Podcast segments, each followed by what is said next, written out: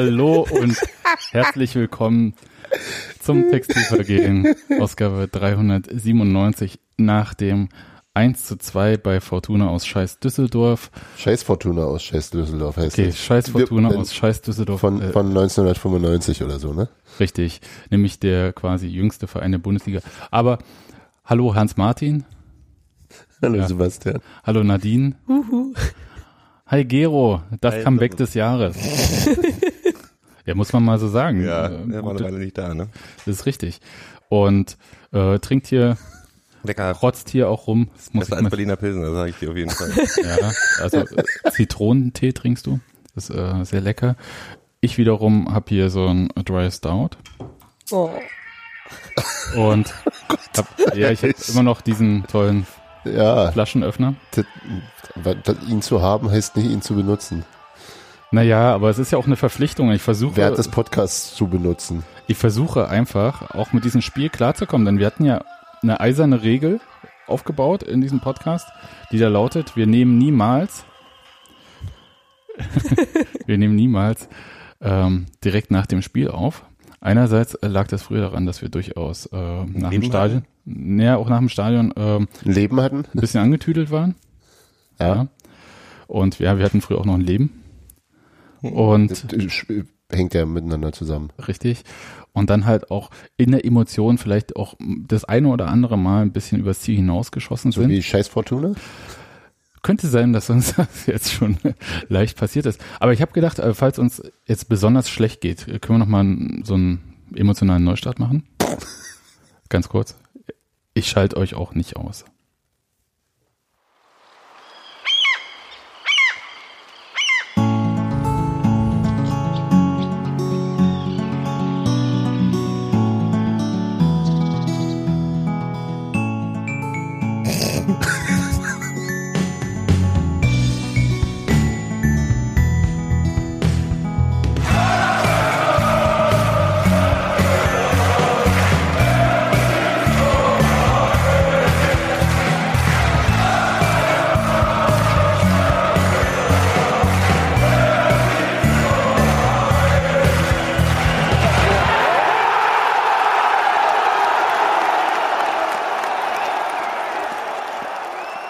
Wenn ihr auf die Tabelle schaut, wir sind noch ein Punkt, das ist nicht böse gemeint.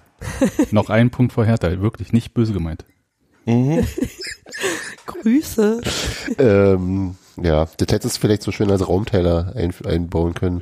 Ist Jovic eigentlich noch Trainer? Wie Raumteiler. So, wenn wir das Kackspiel heute fertig hätten, um uns dann den, dem Jahresrückblick zu widmen. Ach, ich, ich kann Ja, mir ja. die ganze Zeit auch, also Du kannst, du, weißt du, du hast einen lockeren Triggerfinger. Ja, Du spielst es gern mal zwischendurch. Kann man Eben. ja auch schneiden. eben. Genau. Aber lasst uns doch über die unangenehmen Dinge zuerst reden. Nee, wollen, wollen wir mit den schönen Sachen anfangen?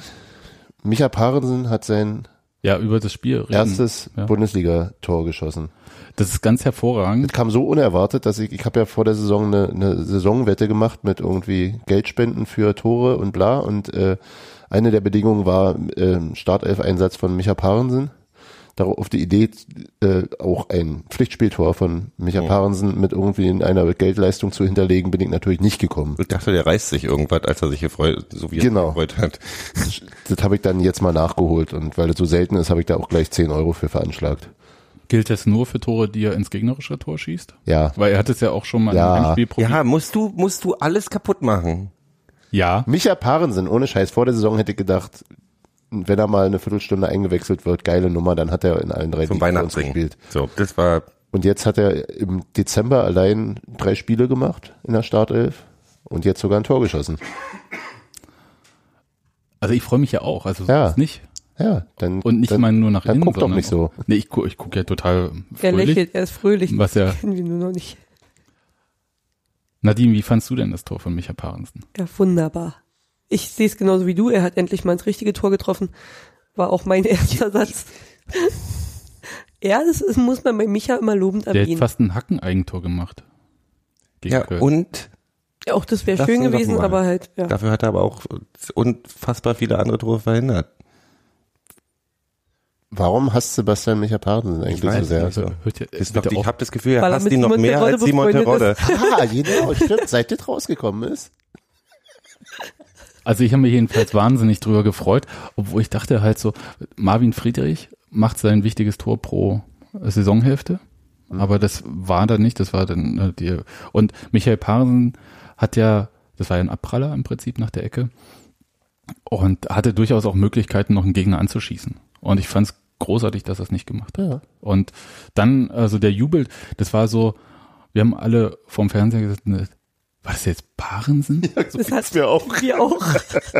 Und wa- waren auch noch ein bisschen vorsichtig, also weil Ich hab beim auch gewartet, sind bis- mehrere bis- Spieler weggelaufen und Parensen war halt in der Mitte und der ist ein, also dachte ich, wow. Aber mich, mich, äh, ich habe mir dann kurz gedacht, der würde nicht so vorn weglaufen, wenn er es nicht geschossen hätte, sondern dann würde er vielmehr zu, zu dem Schützen hin orientiert sein, weil er halt ein netter Junge und ein guter Kerl ist. Ich habe Wenn gar er nicht so- gesehen, wie der er zu Ende gejubelt hat. Äh, Kann er überhaupt richtig jubeln? Das ist ja eine Sache, die Matze Koch immer wahnsinnig macht, wenn Spieler nicht richtig in die Kamera jubeln können. Das kann ich auch aus professioneller Sicht verstehen. Aus allen anderen Sichten ist es, ähm, naja, Irrelevant. ja, Na, aber ich meine, hat er die Eckfahne umgekickt oder irgendwas ich habe keine Ahnung. auf den Zaun? Ich glaube nicht. Nee, da war jede, jede Sehne und jede Mus jeden Muskel in seinem Oberkörper angespannt und rausgeschrien. Also er war, glaube ich, sehr, sehr laut, hat man jetzt nicht gehört, aber der war, der hat sich gefreut. Ja, Das war schön. Das war auch das ein, war zu dem Spiel. Ah, das, ich würde jetzt nicht sagen, dass es jetzt schon war, sondern es gab ja schon auch einige Momente, äh, ähm, wo Union aus diesem Spiel halt hätte auch einen Auswärtssieg oder äh, so einen Punkt machen können. Und Na, vielleicht, Punkt hätte man relativ lange machen können. ja, aber vielleicht reden wir mal ganz kurz drüber. Was, was sie gemacht haben am Anfang, sind halt äh, in 3-4-3 angetreten. Hab ich das Wie richtig? zuletzt. Wie zuletzt auch. Ähm, Paaren sind halt Starter für Subotic und Bülter für Uja. Und ansonsten wie immer. Und es gab so am Anfang, hatte ich das Gefühl, dass irgendwie Düsseldorf viel zu viele Aktionen hat. Für Ja, die so haben ganz schön Druck gemacht. Die also ich glaube, ich glaube, 10, 15 Minuten. nach viereinhalb Minuten hatten wir das erste Mal einen halbwegs kontrollierten Ballbesitz, wo der Ball mehrere Sekunden in unseren Reihen war. Ja. Also, also wirklich, ohne Scheiße, ich habe auf, die hab auf die Uhr geguckt, so als das erste Mal irgendwie kontrolliert in die gegnerische Hälfte ging. Der Rest war nur hinten raus. ich glaube, die Ansage war irgendwie, wir, wir überrollen jetzt und versuchen so schnell wie möglich ein, Genau, genau. was hinzukriegen. Und das haben sie ja Gott sei Dank nicht geschafft. Aber das war so ein bisschen, da war ich ein bisschen verunsichert. Mhm. So wie die Mannschaft. Ja, und ähm, auch, auch eher erstaunt, weil, weil ähm, das ja eigentlich eine Sache ist, die wir ganz gut abkönnen, dachte ich immer, aber Ja, fand ich auch. Und das war überhaupt nicht der äh, Fall. Also, ich fand das eine, eine interessante Parallele zum, zum Hoffenheim-Spiel. Weil da hatte ich die ersten zehn Minuten auch das Gefühl, Hoffenheim hat alles im Griff und uiuiuiuiui, was wird denn hier passieren? Und dann hat sich das ja auch, dann haben die alle mal kurz durchgeatmet und dann hat sich das alles fast umgedreht. Sodass Union das Spiel an sich gezogen hat und dann im Prinzip viel mehr Kontrolle hatte über das Spiel. Das war, fand, fand ich im letzten Spiel auch so.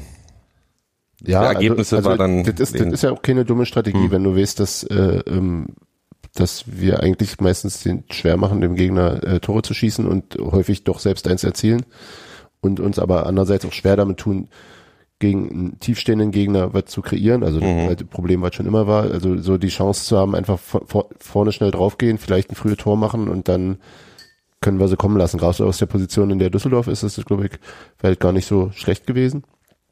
Ja, die müssen ja, ne?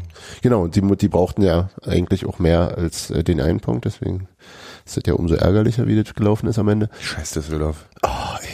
Ich, das ist ja, das ist ja so, ne? Auf, auf Twitter ist ja, äh, wird man ja irgendwann zum Hippie, wenn man sich so ein bisschen in Fußball-Timelines bewegt, weil du da irgendwie kommt über, drauf an, wie man sich da über, bewegt. überall nette Leute kennst und irgendwie keinen Verein mehr wirklich, also bis auf so die ganz, also Bis auf Düsseldorf. ne, wir- nehmen Nee, wir- bei den netten Leuten, die ich aus Düsseldorf kenne, verdränge ich, dass die aus Düsseldorf Nehmen, kommen. nehmen wir mal Leipzig raus. Also so, ich habe ich hab jetzt selbst äh, beim VfB Stuttgart, den ich früher wirklich immer nur abgrundtief scheiße fand, äh, kann ich jetzt nicht mehr so hassen wie früher. Ich sympathie- Der einzige Verein, bei dem mir das immer noch gelingt, und ich kenne einen ganzen Haufen total netter Leute, und die Düsseldorf-Fans sind, ist bei Fortuna Düsseldorf. Das ist so, das Ja. gehört bei mir schon fast zur kann da Folklore auch dazu. nicht über meinen Schatten springen. Dann, und dann habe ich da auch noch auf der Bank Sascha Rösler sitzen sehen, weil der da irgendwas ist bei denen.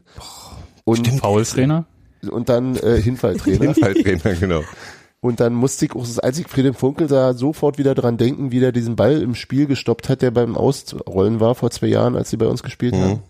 Und dann war wieder der ganze Hass da. Das ist, das ist auch mal schön, wenn man mal wieder hassen Hüstler, kann. ist grad, du hast gerade bei mir ausgelöst, was, so, was ganz tief unten Ja. vergraben war. So ging's mir vorhin auch. Was soll ich dir eine Puppe geben und du Ja, ja. Und ein paar, ein paar Nadeln. Gott.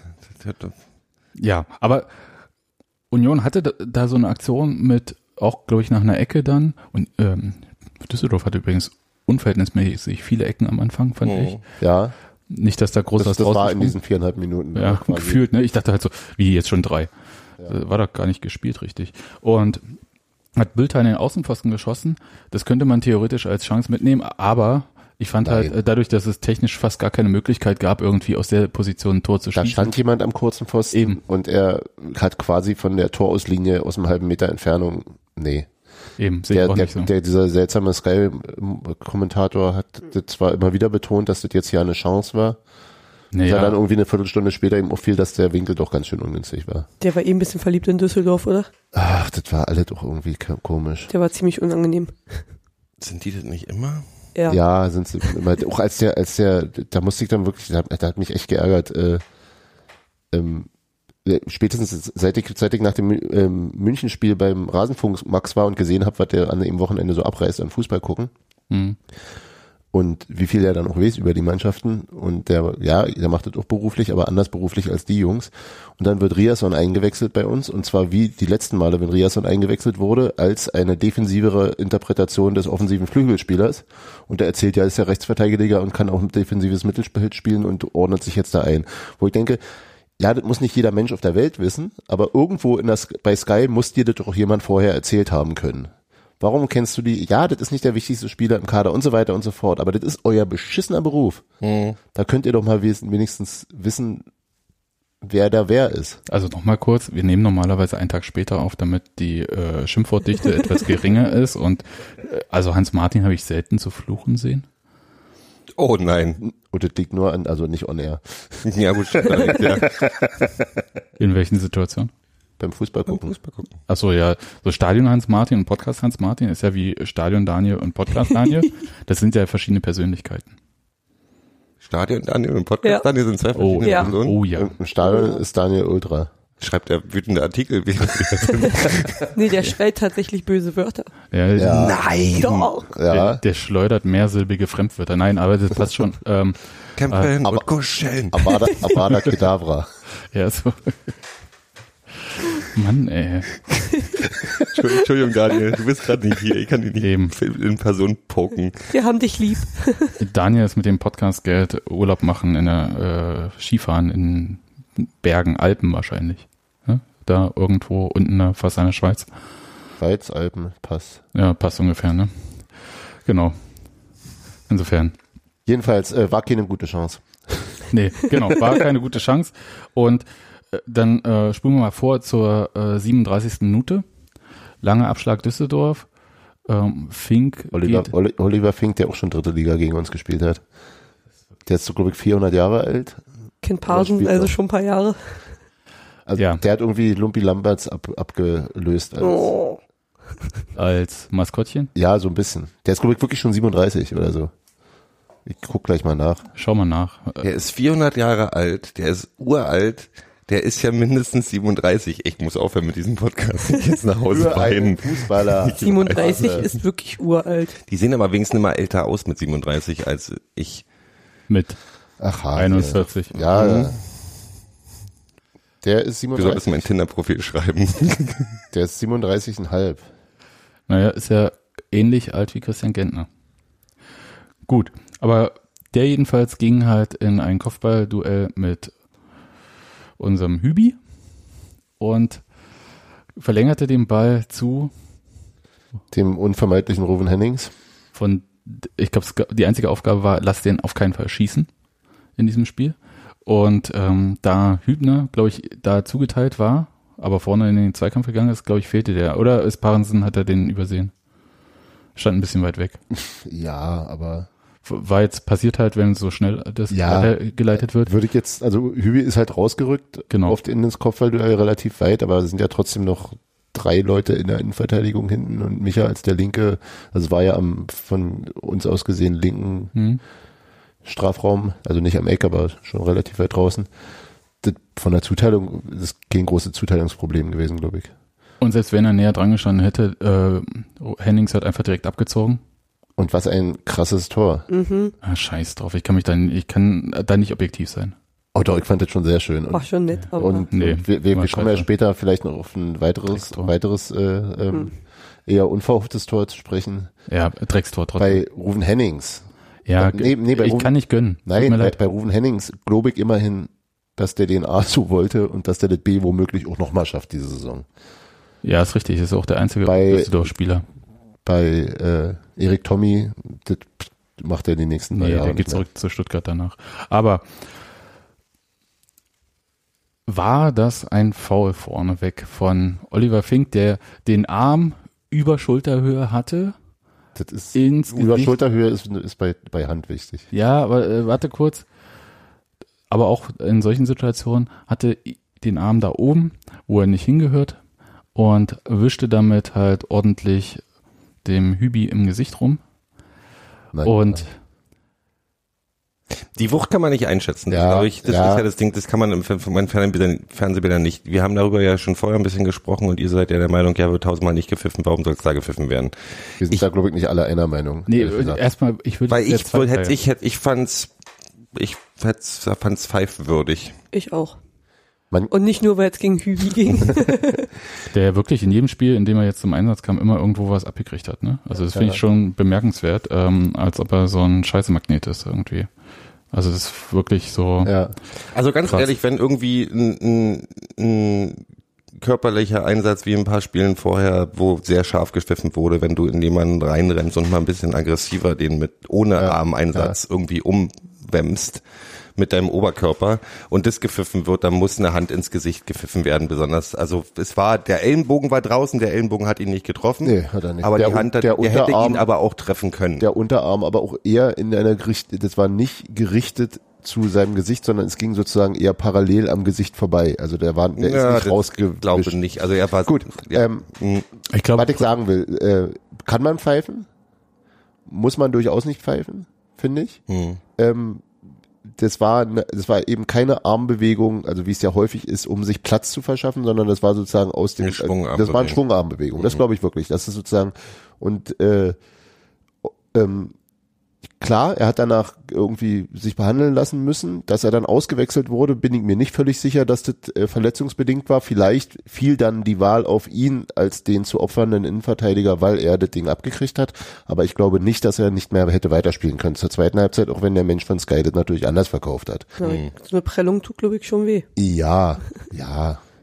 Ähm, hätte man locker pfeifen können, aber muss man auch überhaupt nicht pfeifen und ich weiß nicht, ob man sich dann, also man, und irgendwo habe ich gelesen, ein Gelbfaul, nee, das ist es auch nicht. Das ist es, nicht. ist es auf gar keinen Fall gewesen. Aber ich hätte, ich hätte, ich hätte, für mich war es ziemlich eindeutig ein Pfiff, weil es halt schon, also, aber auch im Vergleich, und das ist ja immer wieder die gleiche Diskussion, die, es gibt halt keine Linie bei ganz vielen Geschichten. ja, ja, gibt's schon. Wenn du, wenn du, wenn, wenn es der Ellenbogen gewesen wäre, wäre es eine andere Geschichte gewesen. Ja, der Ellenbogen Wenn's- war aber ja wenn's- auch nah wenn's, dran. Wenn ein, wenn's, ja, aber es war nicht der Ellbogen. Das ist halt so, der, das Knie ist auch nah am Fuß und äh, Ich glaube, das macht nicht das den großen Unterschied, ob du den Unterarm ins Gesicht kriegst oder den Ellenbogen direkt. Ich glaube auch nicht, dass das jetzt äh, darum ging, aber ich glaube, worum es geht, und das ist vielleicht jetzt eher das Interessante, ist ja, der Schiedsrichter hat es bewertet und er hat es als nicht faul bewertet.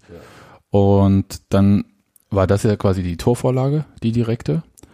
Und die Frage ist, hätte da ein Videoassistent dann eingreifen sollen oder nicht? das und war ich, kein klarer offensichtlicher Fehler. ich bin auch der Meinung, dass es halt, ähm, wir reden die ganze Zeit davon, dass wir weniger Videoassistent, ja, nimm ruhig die Schokolade. Du hast gesagt, ich darf alles essen, was, was Ja. ich als Essen identifiziere. Während des Podcasts immer ist am besten. Natürlich. Deswegen habe ich Schokolade genommen und kann Okay, ich, ich rede einfach weiter und äh, kau du mal die Union Schokolade, Vollmilchtaktik Süßtafel. Aber die schmeckt wie bei Berliner, Berliner Pilsner. Die liegt doch schon eine Woche Bei rum. Süßtafel denke ich immer schon an Schlagersüßtafel. Ja, da, Genau, ist, da, da, ich aber da auch. erwartet ist da Schokolade drinne? Bei einer Naja, Süßtafel? bei- Eigentlich nicht. Nein, bei der bestimmt schon. Die der heißt, schon. die heißt nur aus Quatschgründen so. Ich, ich gebe das mal und erzähl derweil äh, davon, dass ich dass wir alle wollen, dass der ähm, Videoassistent weniger eingreift in das Spiel und gerade halt nicht diese anderthalb Minuten äh, vor einem Torerfolg identifiziert, ob da irgendwer gepopelt hat oder irgendwas gemacht hat, sondern dass es halt nur bei klaren Sachen kommt. Und mich hat so ein bisschen daran erinnert, ähm, als ich da im Deutschen Theater war bei diesem Fußballsalon mit äh, Manuel Gräfe, äh, der gesagt hat, es gibt halt die technischen Sachen, es gibt die Bewertung und die Bewertung ist halt so. Und wenn er dann jetzt äh, quasi wiederum vom Videoassistenten gesagt bekommen würde, hey, äh, da war ein Schlag ins Gesicht, schau dir das nochmal an, dann hätte er ja gucken müssen, war da ein Schlag, ja oder nein. Da spielt er seine Bewertung dann wiederum keine Rolle mehr. Und insofern finde ich das so schon okay, weil es halt, das passt ins so ein bisschen ins fußballtypische Spiel. Ich bin so, dass ich äh, da sage, ich stimme nicht seinem Urteil zu. Ich will da aber auch keinen Videoassistenten eingreifen haben. Ja, Da, dann, sagen. dann ärgere ich mich lieber im Nachhinein darüber, dass der Schiedsrichter nach meiner Meinung eine falsche Entscheidung getroffen hat, aber ich will da nicht, dass da dann immer gleich Das ist, das ist glaube ich so. Also ich, ich würde jetzt auch nicht sagen, dass man das niemals pfeifen. Also ich, ich, ich bin da unentschieden. Kannst du pfeifen, das musst du nicht pfeifen. Das ist halt so das Ding. Aber ich würde es für falsch halten, deswegen das Tor abzuerkennen. Das ist so der Punkt. Dass das schon relativ rabiat war, keine Frage. Also so, so, aber das ist andererseits auch wirklich ein Zweikampf, den du vielleicht auch, äh, ähm, ich glaube, wir würden darüber nicht weiter reden, wenn es andersrum passiert wenn, wäre. nee, wenn, wenn da kein wenn er daneben geschossen wäre hätte. und äh, wenn nicht Hübi noch behandelt werden worden wäre. So. Nee, das war, ich war noch bevor ich wirklich mitbekommen habe, dass er auch dann länger noch rumgelegen hat, war ich schon so, nee, warte mal, also als er dann die Nahaufnahme Ja. gezeigt hat, war ich nicht nur, komm, das ist schon eigentlich ein Foul. Da war ich mir schon ziemlich, Ja. also Ja. schon als die ja, aber du aber, Nahaufnahme ja, aber, dachte aber wir, so, hätten trotzdem, mal. wir hätten trotzdem nicht so viel drüber geredet. Ja, klar, das ist richtig. Trotzdem scheiß Tor. Scheiß Düsseldorf, scheiß Scheiß Funke, Fortuna. scheiß Tura, Ja. scheiß Aber- Fortuna, scheiß tote Hosen, Altbier kann das scheiß. Kraftwerk, Können wir- können wir- Altbier, blech. Können wir jetzt mal ganz kurz noch Besser als Berliner Pilsner, so manches. können wir, äh, drüber Also reden? Schumacher? Was, Schumacher? Hä? Schumacher alt ist besser als Berliner Pilsner. Boah. Also da, an dieser Diskussion möchte ich mich nicht beteiligen, sondern würde halt mal fragen, Union hat aus meiner Sicht in der ersten Halbzeit gerade so im Vorwärtsgang wahnsinnig komplizierte Entscheidungen getroffen. Ähm, überhaupt nicht so klar, wie man das kennt, sondern versucht dann irgendwie, selbst wenn sie ein bisschen in Strafraumnähe kamen, da gab es dann höchstens mal eine hohe Flanke rein. Aber so richtig irgendwie so ein Zug zum Tor, dass man so bemerkt hat, irgendwie, dass die Mannschaft, wie wir das auch aus Spielen vorher mal kannten, dass die Mannschaft so mit verschiebt oder so, habe ich irgendwie nicht festgestellt. Äh, kann sein, dass Düsseldorf das gut wegverteidigt hat oder auch die Räume sehr eng gemacht hat. Ja, haben sie. Gerade äh, sobald Union den Ballbesitz hatte und nicht sofort nach vorne gespielt hat, war ja dann auf einen Schlag relativ schnell acht, neun Düsseldorfer da so in einer oder in zwei nah beieinander stehenden Linien. Und das zu umspielen war wahnsinnig schwer. Aber ich fand trotzdem, dass irgendwie so der Spirit gefehlt hatte. So, wie finde ich da einen Weg? Das ist wahrscheinlich auch eine Sache, die wir, haben wir schon gegen Hoffenheim gesehen, ein bisschen auch in Paderborn. Und ich fand einfach, das war überhaupt keine gute Halbzeit, um nicht zu sagen, es war eigentlich eher eine schlechte Halbzeit von Union. Das war tatsächlich nicht sehr gut, ja. Also, also auch schon vor dem Tor. Also vor dem Tor würde ich sogar fast noch ein bisschen verständlicher finden, weil ich glaube, ähm, durchaus Union da mit dem Unentschieden jetzt auch nicht wahnsinnig traurig gewesen wäre. Also das war ja so auch ein bisschen unsere Marschroute, gegen die da unten einfach nur nicht verlieren und den Rest irgendwo gucken, wo du Punkte holst. Ähm, aber also es wirkte insgesamt aber für mich auch nicht nur im, im, im Aufbauspiel, sondern auch in der Defensive alles, äh, aber das eben auch nicht erst seit diesem Spiel, sondern Ja, schon seit Köln eigentlich. genau, seit Köln äh, ähm, und Köln war halt wirklich schlecht und wir haben zwei Tore gemacht und ähm, aber ja auch nicht großartig gut gespielt. Ähm, so ein, so ein bisschen so fehlte Präzision im, in den Zuspielen, die Sauberkeit in der Ballverarbeitung, aber dann andererseits auch die Konsequenz in den in den äh, äh, Zweikämpfen auch die Kompaktheit ganz komisch abhandengekommen. Also Ja, obwohl viele Leute da standen, aber irgendwie in, in, seltsam im Raum, so dass Düsseldorf auch bei seinen bei den Gegenstößen immer wieder erstaunlich viel Platz gab. Es gab da diese zwei Schüsse von Kovnatski, wo die, wo der ziemlich, also wo die ziemlich weit durchkamen einfach. Ja, mit, wo er dann einfachen Mitteln. wo er Also, relativ offen auf Kiewicz geschossen Ja, hatte. genau. Das war so, ich fand auch so Läufe von Ballgewinn quasi an der Mittellinie Hm. und dann laufen die 20 Meter unbedrängt durchs Mittelfeld. Das hat mich so ein bisschen irritiert. fand, also die, die, auch die Ungenauigkeit, un, ohne unter Druck zu sein. Ja, ich- ja, ja. Warum? Verstehe Also ich so, nicht. so wenn ein Pass ein bisschen weiter unterwegs war, war eine Zeit lang irgendwie der dann ähm, auch schnell wieder weg. Also so bei dem Mhm. bei dem annehmenden Spieler. Der, also eine Weile war es so, dass der einzige, wo der Ball dann nicht sofort wieder weg war, war Anderson. Und der hatte dann häufig auch nicht wirklich gute Anspielstationen und dann ist es ihm auch irgendwann nicht mehr gelungen. Es gab in der zweiten Halbzeit, also was jetzt eine andere Phase war, auch so ein, so ein, also so dieses ganze, diese geistige Frische, ähm, so eine Situation, als Anderson auf der rechten Seite den, im, äh, ähm, den Flügel lang lief und den Ball spielen wollte und mehrfach anzeigte, wo soll ich hinspielen und äh, ihn dann zu Uja spielt, der aber einfach stehen bleibt, da wo er ist und der Düsseldorfer läuft um ihn rum und nimmt den Ball auf. Also so, so die, diese geistige Frische einfach, womöglich fehlte da und ähm, das war schon ganz schön besorgniserregend. Zwischendurch, ne, Einerseits und andererseits war in der zweiten Halbzeit, gab es ja dann auch so Genau. eine Phase, so eigentlich so ab nach dem äh, Ausgleich. ja, So der kam ja recht schnell. Ja, eben bis zur 75. Minute, würde ich Genau. sagen, gab es ja eigentlich so Phase, wo du dachtest, okay, jetzt wird es langsam Zeit fürs 2-1 und dann ist gut. Ja, oder zumindest äh, wir spielen, wir, wir haben so viel Spielkontrolle, dass die nicht noch ein Tor machen. Also Ich, wär mit, dem- ich war aber auch, selbst zu der Phase habe ich gesagt, ey, das 1-1 ist, ich bin da sehr zufrieden mit. Aber es gab doch nach diesem, es gab einen Fernschuss von Andrich, genau, und dann gab's diese, Doppelchance danach. ja, und, wo, wobei, ja, und dann nochmal nach einer Ecke, als Anderson sich dreht und beim Drehen den Ball halt nicht richtig trifft, Ja, sonst wäre, ja. glaube ich, auch drin gewesen. Und es waren schon so Möglichkeiten, wo ich dachte so, das ist genau das, was gegen Hoffenheim, was gegen Paderborn gefehlt hatte, so mit diesen Möglichkeiten, die man hat, auch umzugehen. Ja. Und äh, die wurden jetzt liegen gelassen. Es äh, hatte mich so ein bisschen an den Anfang der Saison erinnert, mhm. wo das teilweise auch der Fall war, wo wir gesagt haben, naja, Chancen waren schon da, ja. hätte man halt auch nutzen müssen. Und das ist so ein bisschen, glaube ich, vielleicht, wenn man so ein Fazit zieht, äh, ist ja so, dass Union relativ wenig äh, Verteilung der Torschützen hat. Ich glaube, nur fünf gibt es insgesamt. Also jetzt mit Paaren sind sechs. Toi, toi, toi. Danke, Micha. Der erste Defensivspieler, der ein Tor geschossen hat. Ich glaube, die anderen waren, warte mal, Ucha, Polter, Bülter, Anderson Und Ingwertsen. und Ingwertsen, ja, alles Offensivspieler. Also da, bei der Standardstärke ist es schon erstaunlich, dass er kein einziges Verteidiger-Kopfballtor dabei Na gut, die macht halt alle Anderson. ist. Ja klar, der schickt die alle zurück, ne? Hm. Nö, er, die, also Er springt einfach so es, hoch, dass es, er am Ball kommt. es ist halt, also die Verteidigung, also er ist halt auch, wir haben halt auch einen sehr, sehr kopfballstarken Stürmer. Das ist richtig. Ne? Ich glaube, was so fehlt, ähm, und fehlt im Sinne von, wenn solche Sachen nicht funktionieren, also wenn diese Effizienz vorne, also das heißt, äh, Union war ja, ist ja in der Bundesliga keine Mannschaft, die da 10, 15 Top-Chancen rausholt äh, und dann geht irgendwer einer rein, sondern was mir so ein bisschen fehlt, ist halt die Varianz und da ist Andrich probiert in den letzten Spielen häufig aus der zweiten Reihe, das finde ich gut. So wie Grisha Brömer ja auch mal eine Mhm. Zeit gebraucht hatte, um dann halt mal aus der zweiten Reihe auch endlich zu treffen. Weil ich finde schon, dass das so ein bisschen hilft, anstatt ständig dann halt die Flanke zu suchen, um irgendwie Kopfball anders, sondern das haben die anderen auch irgendwie raus.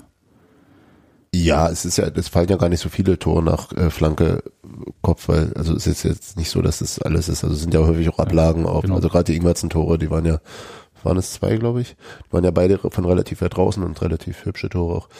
Also es gibt ja schon eine gewisse Varianz, aber äh, oder verschiedene Muster, die zur Mhm. Torerzählung führen, auch wenn es dann am Ende dieselben Leute sind, die die Tore schießen. Aber äh, ja, ähm, ich glaube wirklich, dass es ein, dass es ein Präzisionsproblem ist. Ähm, und wenn, wenn eben Pässe besser ankommen und wenn Bälle schneller verarbeitet werden, dann hast du auch mehr Zeit und mehr Platz für dich. Also ist so mein Eindruck. Und ähm, das ähm, und im Gegenzug auch, ähm, was, was mir in den letzten Spielen auch mehr aufgefallen ist und auch in diesem wieder ähm, auf der defensiven Seite, dass wir dann auch durch diese mangelnde Genauigkeit auch komische Ballverluste haben und zwar häufig mal gern in diesen Phasen, in denen wir nach vorne drücken und dann an der Strafraumkante irgendjemand den Ball verliert. Gab's jetzt gegen Düsseldorf am Ende auch einmal, da bin ich bald irre geworden. Ich glaube, Das Ding von Lenz? ja, ich glaube Lenz, äh, wo dann plötzlich drei Düsseldorfer Ja, ja, und ja, wo ich dachte so, Alter, gut, dass die das nicht so ausspielen wie Schalke. genau. Äh, das war wirklich so Und ein da war mir- Ballverlust des Da, Todes. da war mir gegen, gegen äh, Ho- Hoffenheim-Ingwertsen damit mehrfach aufgefallen, äh, also so, so komische Nachlässigkeiten. Du musst jetzt nicht durch drei Leute durchdribbeln, spiel den Pa- Ball einfach weiter. Vor allem eben, wenn wirklich dann nur noch die Dreierkette hinten steht und die sind nicht schnell und äh, wenn die hochstehen, dann werden sie schnell überlaufen. Also das so, ähm, ich hoffe, dass es wirklich das ist äh, und dass es einfach so ein bisschen Akku wieder aufladen, nochmal ein bisschen dran arbeiten, nochmal äh, ja, nochmal ein bisschen neu justieren und dann weiter.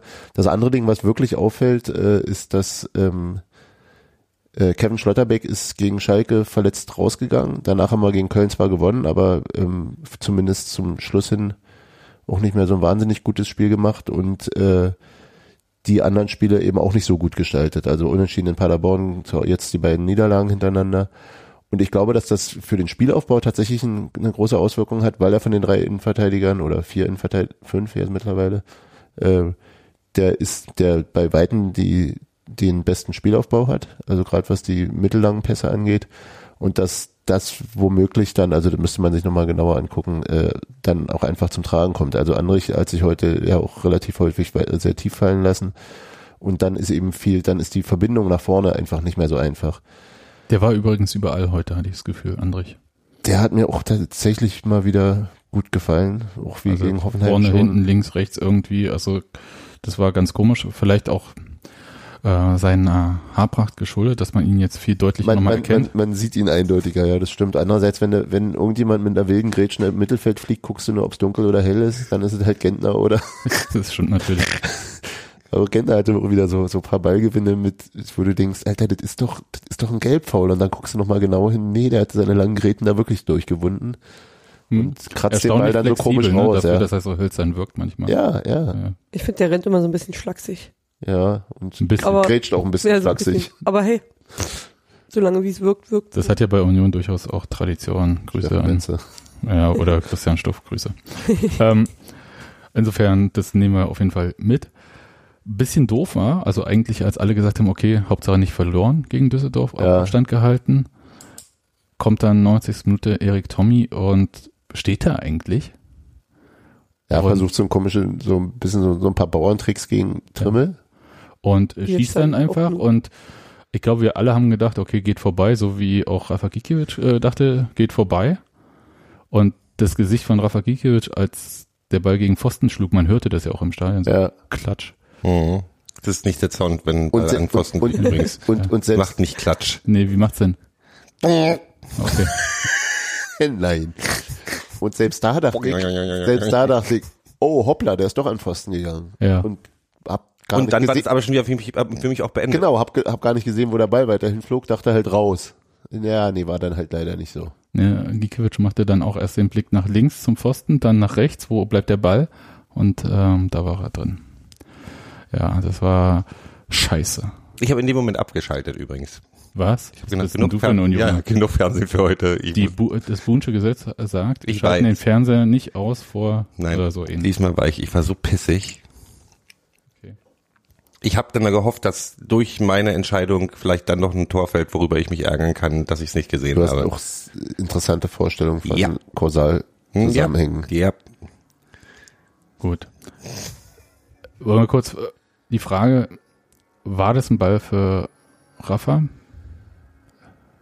Ich glaube, dass er ihn kaum hätte halten können. Er hätte nur für die Galerie fliegen können. Ne? Ja, ich weiß nicht, ob er dann vielleicht den Abpraller noch dran hätte. Nee, aber wahrscheinlich auch nicht. Nee, der ist ja hinten rein. Ich hatte so ein bisschen das Gefühl äh, in der Wiederholung, dass Rafa so guckt, als wenn er den Ball erst ziemlich spät sieht. Ich weiß nicht, ob da noch irgendjemand im Weg stand, aber es wirkte kurz so, als wenn er eigentlich springen wollte und dann ihn vielleicht doch erst zu spät gesehen hat. Also vielleicht Hm. gar nicht verschätzt, sondern Der hatte so eine ganz komische Kurve dabei. Ja, ja. Der sah nämlich wirklich aus, als ob er so äh, eigentlich vom Tor weggeht. Und hat dann erst später den Spin gehabt. Sah so komisch aus, ja. Ja. Und selbst, wenn er sich da verschätzt hat oder was auch immer, ich weigere mich, Rafa einen Vorwurf in diesem Spiel zu machen, weil der hat uns Nee, der ja auch ein paar auch Mal. in diesem Spiel äh, Ja. gute, sehr gute Paraden gehabt. Ja, ich frage doch einfach, oder hätte Christopher Trimmel mal äh, nee, aber schon die ran- Frage impliziert was. Ich muss Ja. jetzt, nee, es geht nicht, Sebastian. Komm, wir schalten jetzt ab. Wir schalten jetzt ab. Schalten jetzt Sebastian ab. Wo ist denn hier der Mute? Äh, nein, äh, also nee, ich glaube, ich würde ihm das überhaupt nicht ankreiden. So und ich Also weder noch dem anderen. bezweifle, dass er, ach so, äh, nee, Rafa hatten wir, ähm, Trimmel, ja, kannst du vielleicht enger stehen, hat, aber andererseits, wenn er dann da drauf geht, also wenn er sozusagen die Bewegung hinmacht zu ihm, dann legt er sich den dann wieder auf der anderen Seite vorbei. Du musst ja den, Hm. du musst ja in beide Richtungen manövrierfähig bleiben als Verteidiger da draußen. Und es war eben auch einfach keine Position, aus der häufig Tore erzielt werden. Also das ist so, Nee, das war, war so, so eine Position, so ein bisschen Philipp Lahm, WM 2006, erstes Spiel oder so, ne? So leicht so, in Costa Rica. mhm. nicht ganz so schön geschlänzt oder so, sondern ich weiß wirklich nicht, wie der Ball da, weil der ist ihm so über den Schlappen gerutscht, eigentlich physikalisch hätte er sich vom Tor wegdrehen müssen. Aber vielleicht haben die da irgendwelche Magneten. Wahrscheinlich in wollte er den Düsseldorf. Flanke schlagen. Ich, ich habe keine Ahnung. Äh, Das, Ja, Und, und, da, und da, sagt, da sagt man in der Flanken sehr nicht gefährlich. das sagt ja immer nur Max im Rasenfunk. Aber Sagt das auch gern. ich bin immer noch der Meinung, Union hat danach auch nicht schlau gespielt. Also die haben so den Du Ball meinst so, die, die drei Minuten dann? ja, oder vier, was es da war. Ähm, ich, äh, ähm, was mich so ein bisschen nervt bei solchen Situationen, ist natürlich auch leicht zu reden, weil Düsseldorf jede Situation gesucht hat, um irgendwie entweder einen Foul zu ziehen oder den Ball erstmal Das wegzuklopfen. Ding und so. von Hennings gegen wen war es? Lenz oder Parensen an der Eckfahne da? Ja. Wo ihn erst umwämst und dann noch ewig labert und, mit dem, Ja. und irgendwie aber immer vom Ball stehen bleibt, damit, äh, Richtig. also so, Genau. Und das ist ja normal, das machen ja auch alle Mannschaften. Ja, Feiern wir auch natürlich wir. auch, äh, das, genau. ja. Damir, Grüße an Damir Kreilach und Benny Kessel. Ja, auf jeden Fall. Äh, legendär. Aber Waren zehn Minuten, oder? mindestens. Aber das kann man ja auch schlauer spielen. Also äh, sie hatten ja genug Zeit. Und ich fand halt schon von der Mittellinie den Ball so gerade lang hoch Ja, rein. Das ist, das bringt eigentlich selten was. Ja, ja, aber da würde ich jetzt, über die paar Minuten würde ich jetzt nicht Du weißt noch mal halt, extra den, ja. den Stab brechen. Nein, Also, ich, ich, ja, ja, ich ja, breche ja. hier gar nichts. Ja. Ja. Außer Bunsche Gesetze reihenweise. Ich habe nie. Ja, warte kurz, das war ein Träger. Hm. Gut, also Sprich dein Mantra. ja. Nein, aber ich finde, man hätte es schlauer spielen. Ja, ja, aber, Egal, aber, aber das ist, glaube ich, wirklich, das ist, glaube ich, wirklich, wirklich schwer, wenn du äh, in einem Spiel, das du eigentlich lange kontrolliert hast, also dann in der zweiten Halbzeit, ähm, doch eher unerwartet nochmal in Rückstand gerätst, auch wenn Düsseldorf in der Phase äh, schon nochmal mehr Druck gemacht hat. Also du hast eben auch gesehen, Aber richtig zwingend war es nicht. ja, aber du hast eben auch gesehen, dass denen der Punkt eigentlich nicht genug ist. Ja. Und das ist ja, also an der, der Tabellensituation haben sie damit ja auch völlig recht. Ähm, dir dann so spät noch so ein scheiß Ding fängst, ich glaube, da, das geht auch nicht völlig äh, spurlos an dir vorüber. Und andererseits, einerseits willst du dann natürlich nicht völlig überpacen und andererseits hast du nicht viel Zeit. Ich glaube, da ist nicht, da ist es, da ist es relativ naheliegend, dass man nicht immer die klugen Entscheidungen sofort trifft, weil man halt unterschiedliche Gedanken im Kopf hat. Also gegensätzliche. Yes. Gut, wollen wir mit dem Drecksspiel Ja, abschließen? wir haben einfach Glück Wird gehabt. Zeit, ja. Und nochmal kurz so, Glück im Spiel, Pech mit der Stadt, in der du wohnen musst. Ja, das Schlimme ist ja, dass die, die hatten ja auch vorher ganz gute Gelegenheiten. Das ist ja das Ätzende. Ja. Das muss man ja leider, leider, leider. ich mach mal ganz kurz nochmal so, weil als gedanklichen Trainer, den du dir gewünscht hast. Musst, musst du auf Klo eigentlich? Deswegen machst du das jetzt? Oder bin ich drauf? Gut.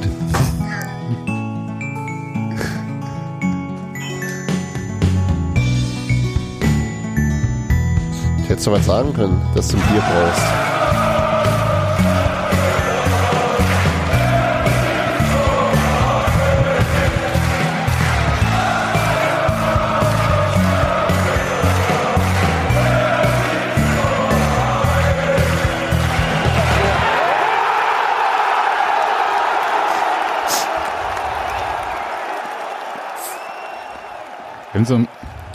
Wir haben so ein paar Fragen so prinzipiell bekommen.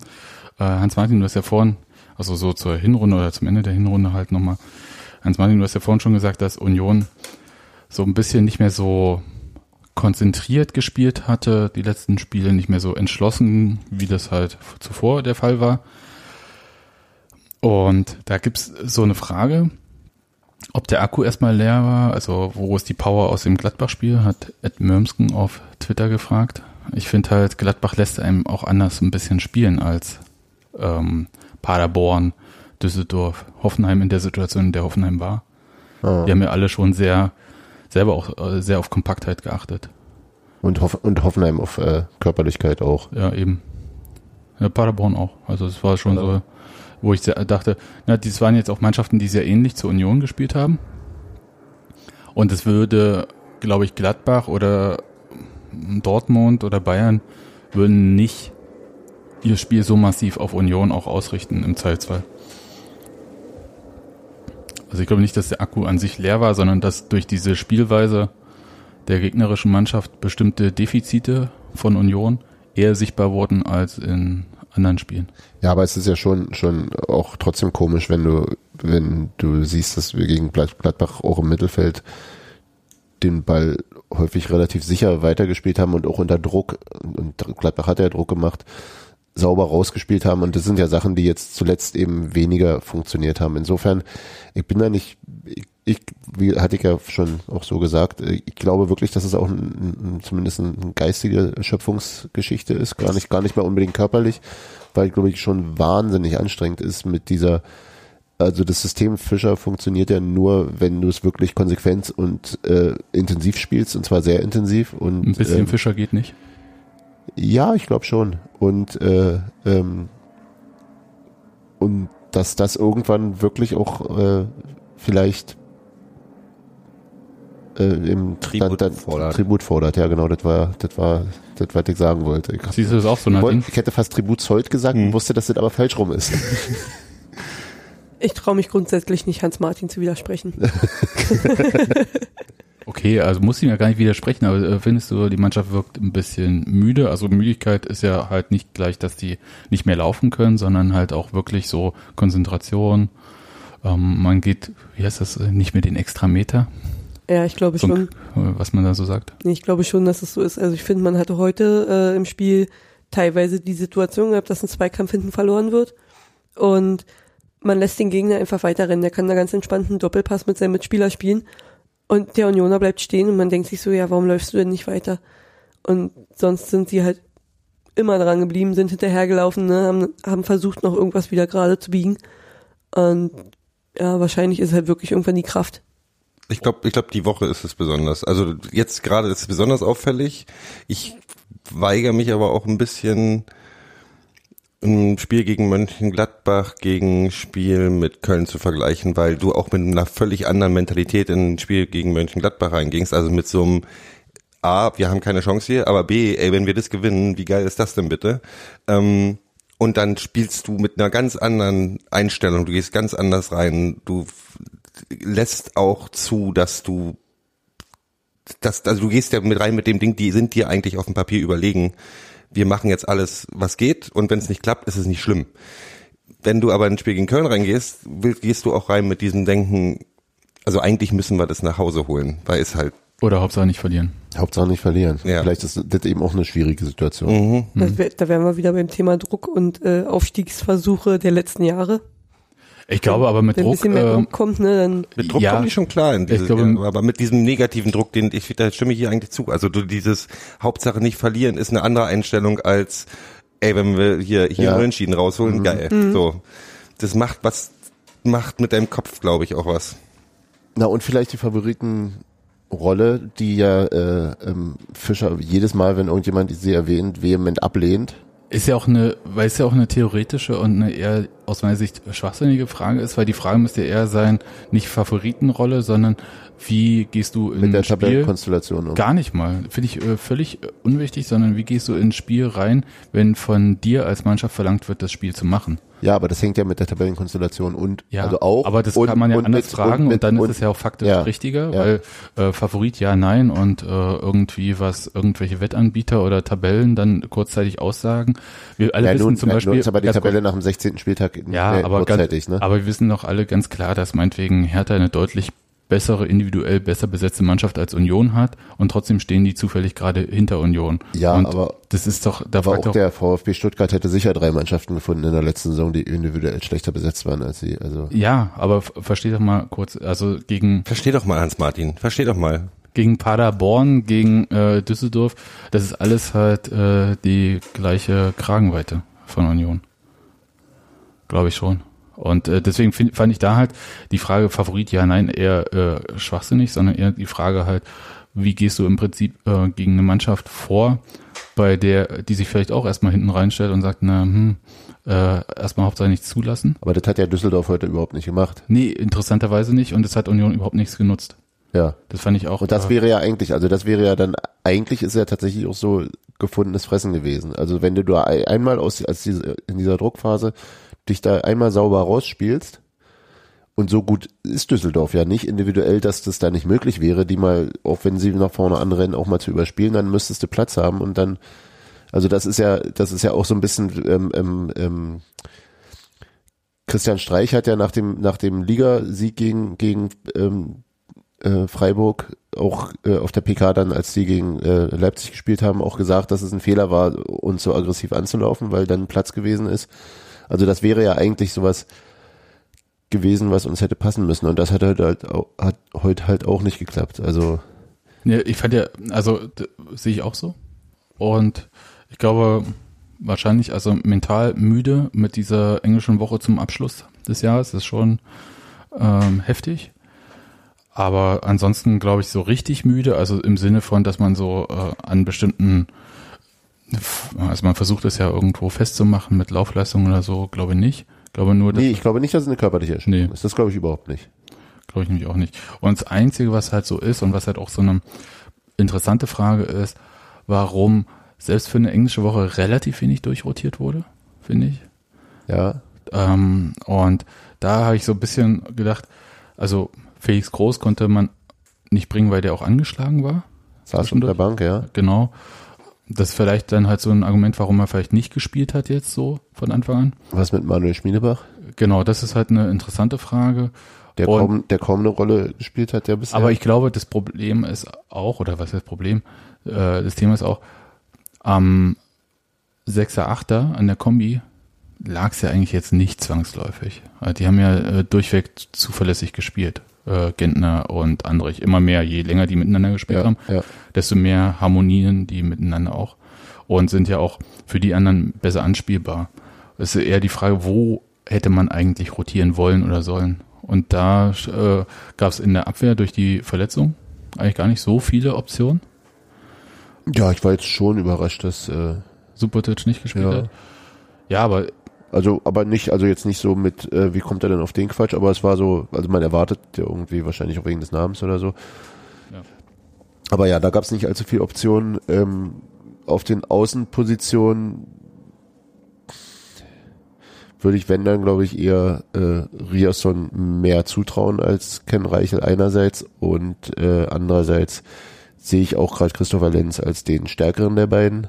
Also gerade was die Vorwärtsbewegung angeht und auch die die äh, Antizipation von von von losen Bällen, die er gern mal für mich einsammelt. eine totale Überraschung der Hinrunde. Ja, gesagt. ja, auf jeden Fall. Die, die laufen tatsächlich allerdings wahrscheinlich am meisten von allen. Äh, ähm, insofern könnte man dann da auch aus von der körperlichen Erschöpfung her vielleicht mal rotieren. Also äh, und vorne, ich weiß es, ja, keine Ahnung. Also ähm, ich habe den Eindruck, dass dass äh, ähm, Sebastian Andersson für Fischer zu zentral wichtig ist, als dass er ihn rausnimmt, wenn er nicht muss. Und ähm, mein Eindruck ist auch, dass er damit nicht Unrecht hat. Und dann, und auf den halb, also dann, und da hat er ja dann schon ein paar Mal umgestellt. Also eben von diesem, von dieser, von dieser äh, ein Zehner, zwei, zwei äh, Stürmer Staffelung zu dieser ähm, Dreiersturm, also mit zwei Außen. Und das auch mal im Spiel umgestellt. Ähm, Und auch mit verschiedenen äh, Spielern auf den Positionen.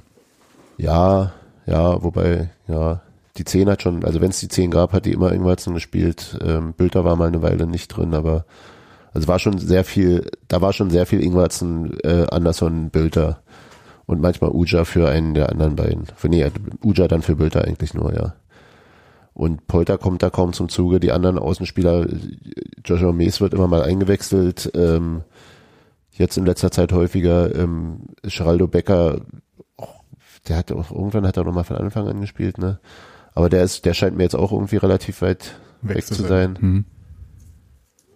Ja, da wird, ich weiß nicht, ob er nicht zufrieden ist. Also ja, mir, ich finde, dass die Leute, die nicht viel gespielt haben, in den Spielen, in denen sie gespielt haben, auch nicht jetzt so schlagende Argumente gebracht haben, wobei es natürlich immer ein bisschen unfair ist, das zu erwarten, wenn du Nicht permanent in der wenn du Mannschaft genau, bist. nicht in der Mannschaft bist und bloß 20 Minuten hast und so weiter und so fort. Aber Genau, aber man darf da jetzt nicht vergessen, also alles, was irgendwie mit Verletzungen zu tun hat, hat der Union relativ gut kompensieren können. ja, Das jetzt mit äh, Schlotterbeck am Ende ist ja erstmal eine These.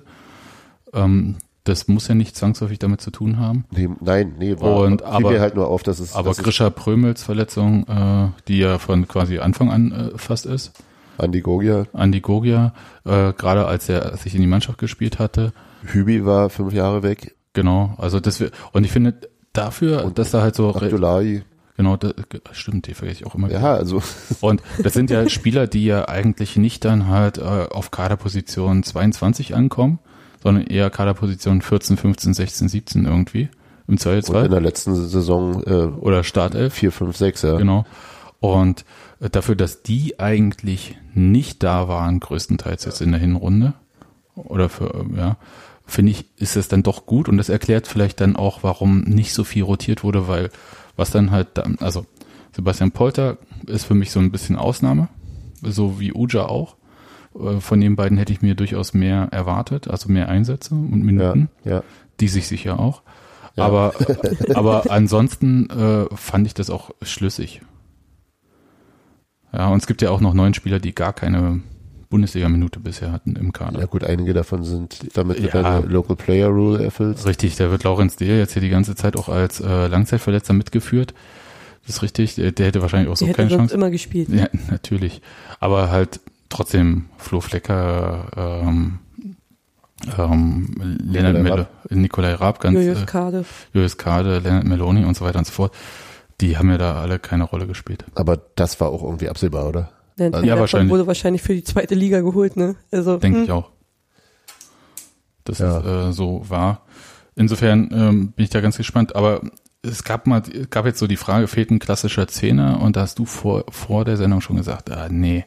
Und äh, ich würde auch sagen, also ich habe es bisher nicht vermisst. Und äh, ich glaube halt so, es gibt auch, gibt es eigentlich so klassische Spielmacher wie früher äh, noch in der Bundesliga? Robert Jewell.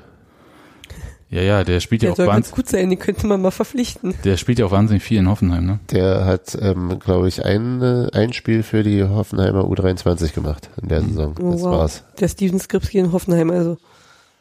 Ja, das ist ein bisschen. Aber er, auf Instagram sieht er immer noch gut gelaunt Nicht aus. traurig. Ja. Entschuldigung, Kiro. Ja, Also, aber also so ein klassischer, klassischer Zehner, der ist ja gar nicht vorgesehen in dem System und das dann dafür umzustellen, weiß ich nicht. Ich glaube auch nicht. Also ich glaube, wir hatten mal die Situation, als ich glaube Felix Groß noch ein bisschen offensiver gespielt hatte, dass ihm die Bälle links und rechts immer über den Kopf hin und her geflogen sind und der quasi null ins Spiel eingebunden war, so dass er sich dann halt so auf links häufig hat äh, zur Seite fallen lassen, damit er überhaupt angespielt wird. Das hat er von Tuscher gelernt, der ist irgendwann auf links außen gegangen. Aber ihr versteht, was ich meine. Ja, ja, ja, ja. Und das ist halt, wenn du so mit so langen Bällen operierst, ist es eigentlich äh, für die Hufe so ein bisschen. Trimmel hatte heute auch einen Tuschekreisel bei.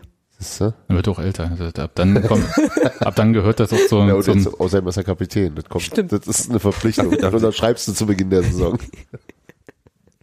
Erst dann gibt's die Prämie. Ähm, Und die Binde.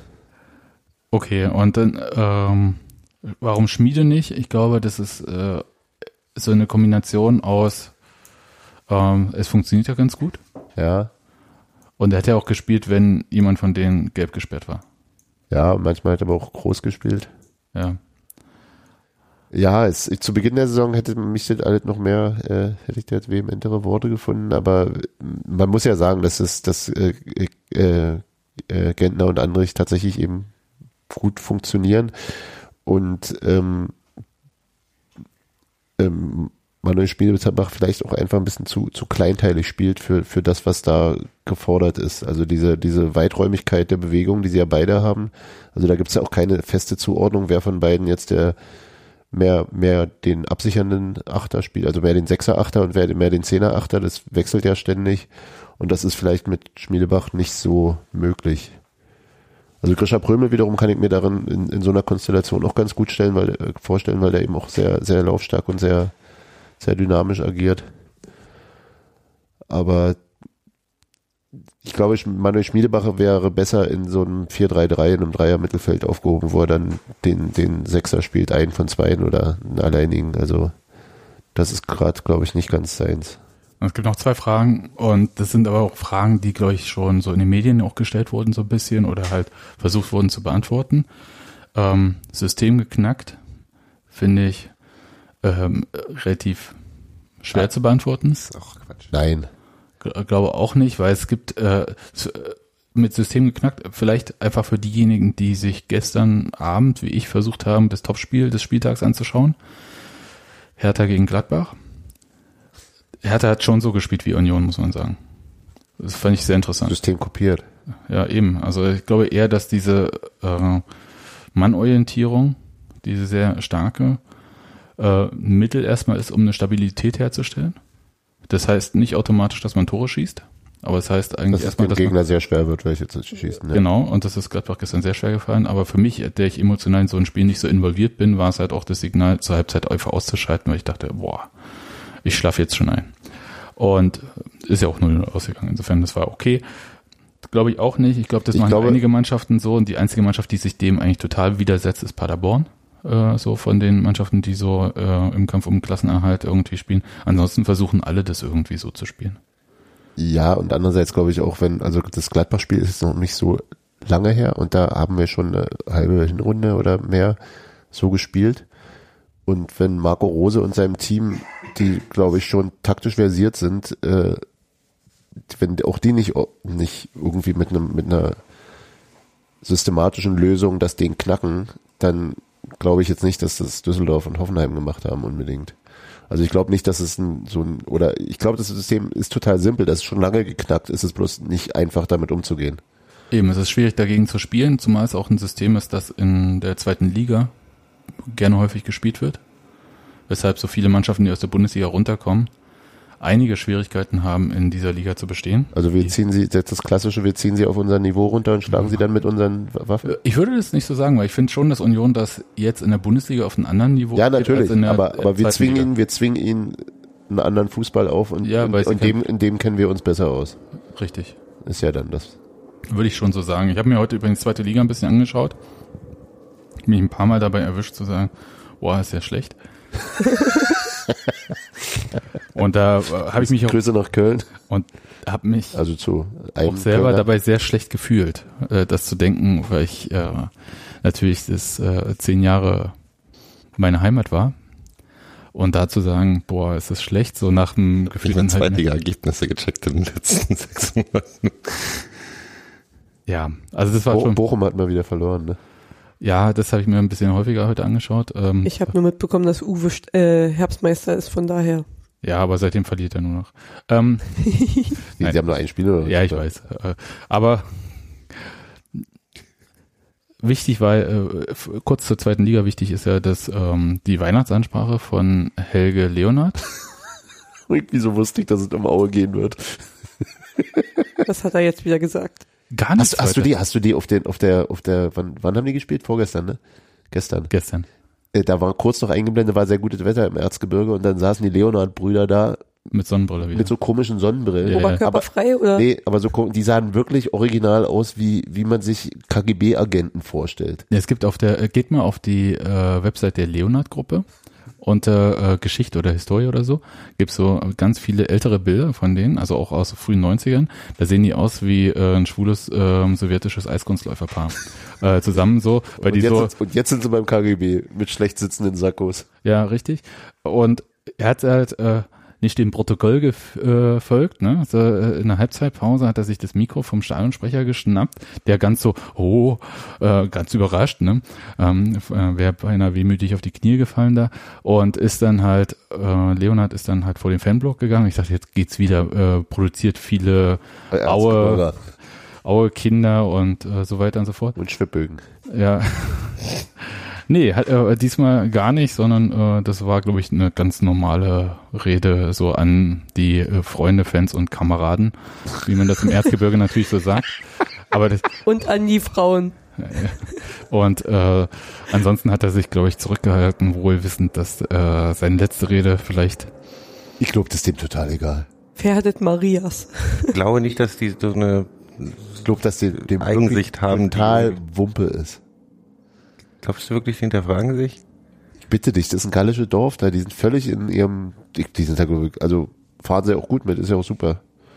Spitzenteam, Spitzenteam der zweiten Liga. ja. Mal schauen. Ne? Insofern, äh, Am Ende steigen, steigen Aue und Uwe Neuhaus auf. ich würde mich ja so freuen. Nudeltopf, Nudeltopf in der Bundesliga. Das wäre auch was. Okay. Und dann so die letzte Frage, und da würde ich, äh, glaube ich, jeden, jeden von euch einmal fragen, nicht so, brauchen wir Winterzugänge oder so, sondern eher, wenn ihr euch einen Zugang wünschen könntet und dürftet, wen würdet oder wo würdet ihr das äh, machen? So, und jetzt Wo ich, mir das, wo ich mir das wünschen würde? Äh, naja, äh, Beim Weihnachtsmann? Mannschaftsteil, beziehungsweise welcher Spieler? Nadine, fang mal an. Nee, ich lach gerade noch, weil Aue und Bielefeld aufsteigen und Tim Walter dann weiter in der zweiten Liga. Naja, der, es der, ist ja noch wird bis, der wird ja bis dahin gefeuert. Ich wollte gerade sagen, ist ja noch nicht ganz raus bei Stuttgart, ob er noch weiter Trainer ist. Aber Nadine, Winterneuzugang. Steven Skipsky. Ich warum? will's nicht sagen. Aber äh, jetzt hat ja Gero schon gesagt. Er auch darum, hinaus. darum ist meine Antwort. Ja, einfach weil Stevie ist. Genau. Aber ergibt es Sinn? Nö, aber das ist mir auch völlig Lieber egal. Stevie als Chrissy Quiring. So, nächster. Na, ja. Äh,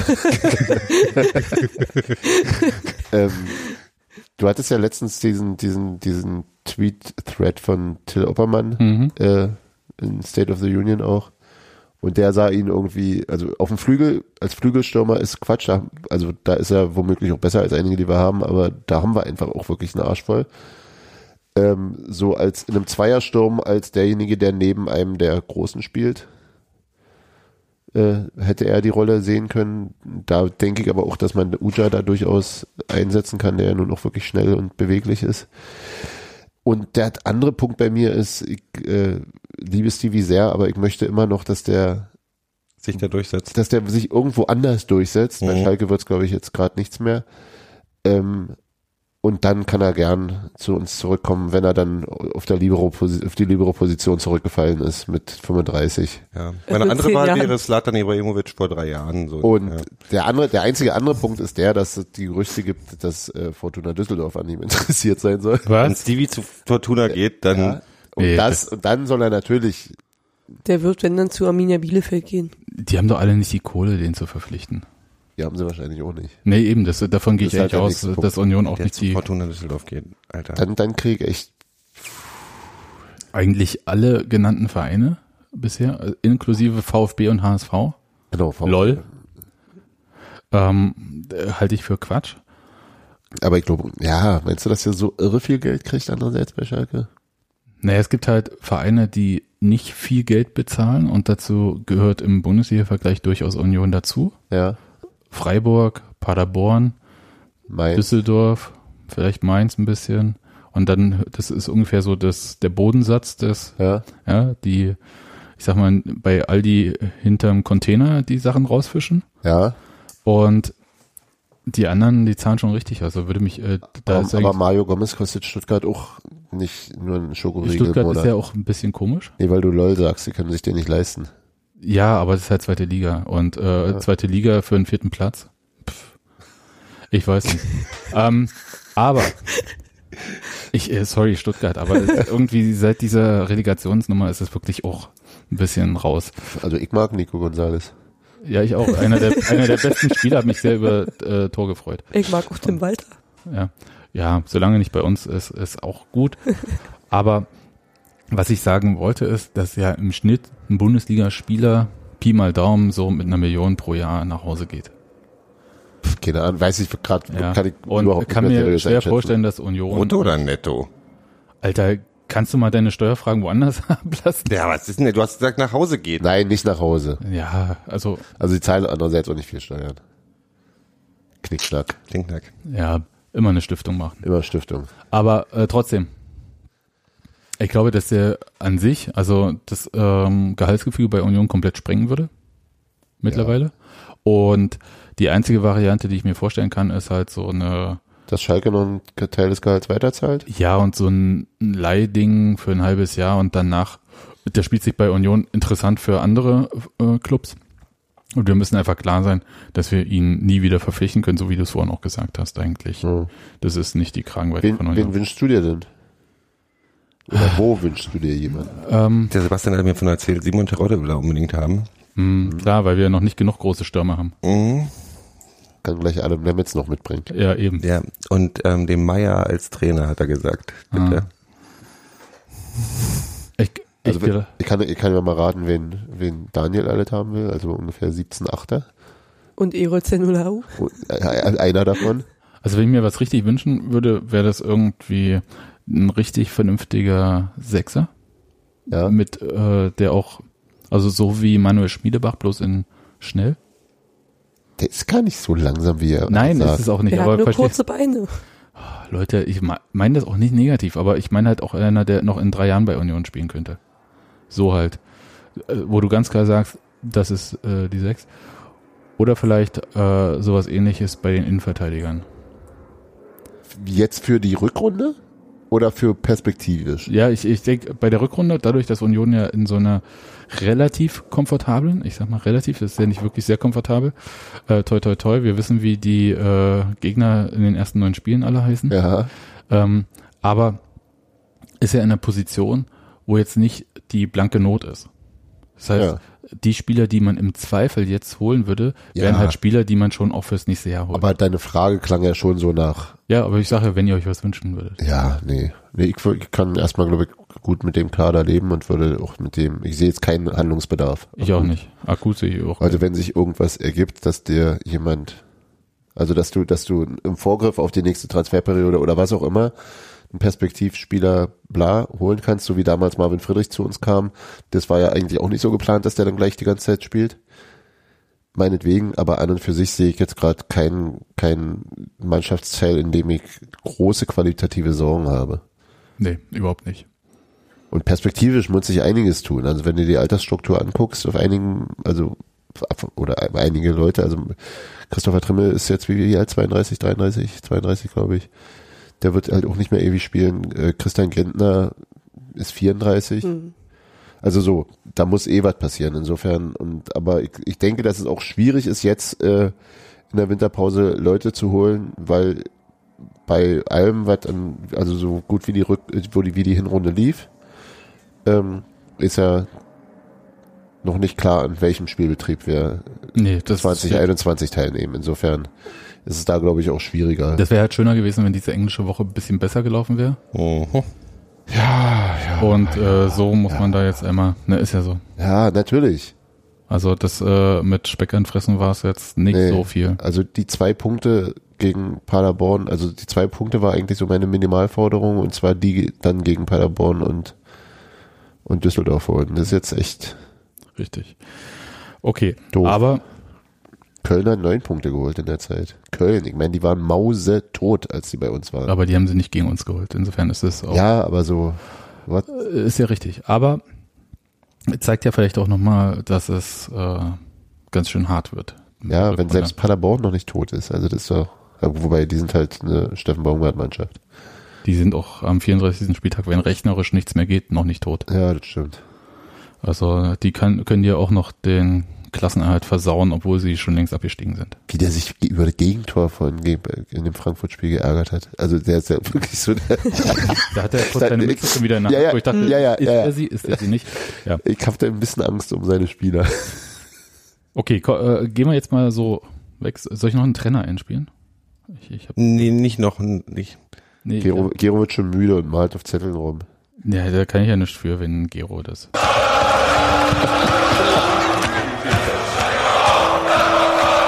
Taub.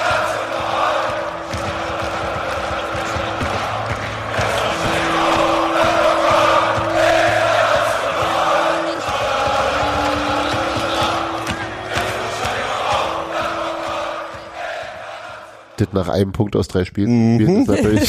mm. Super. Na, aber äh, ich wollte auch so ein bisschen so nach äh, zurückblicken auch und hatte euch ja so eine Hausaufgabe gegeben. Das mache ich jetzt selten. Ja, Fatih.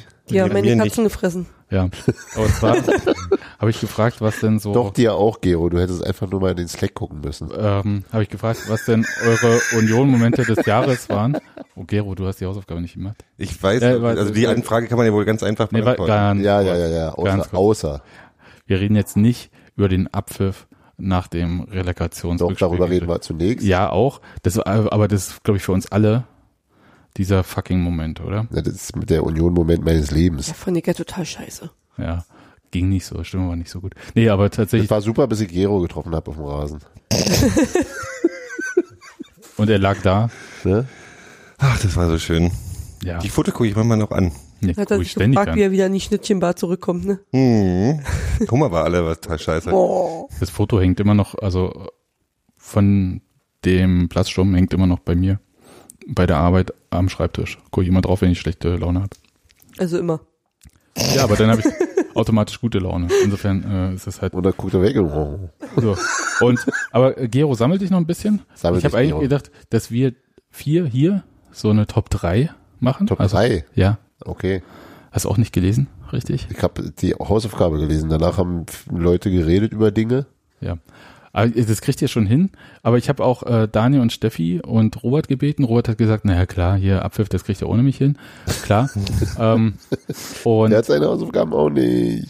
aber äh, Daniel und Steffi haben sie gemacht. Und vielleicht äh, spielen wir erstmal Steffi ein, was sie so als ihren Union-Moment des Jahres und ich meine das gesamte Kalenderjahr 2019. Ich dachte, also das Jahres, nicht das, nicht das Kalenderjahr, nicht die, Ja. ja, das ist ja auch, naja, Ne, ist da einfach. kommt ja ganz lange gar nichts. Äh, warte kurz. Natürlich kannst du Jetzt das erstmal Steffi.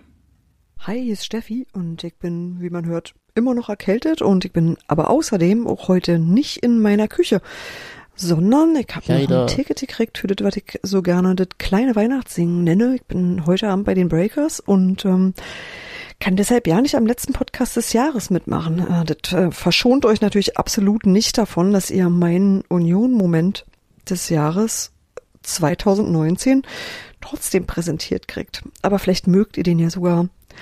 Mein Union-Moment, das habe ich dem Plattsport schon erzählt und ähm, da leider mit Fehler, vielleicht schaffe ich es jetzt mal ohne Fehler.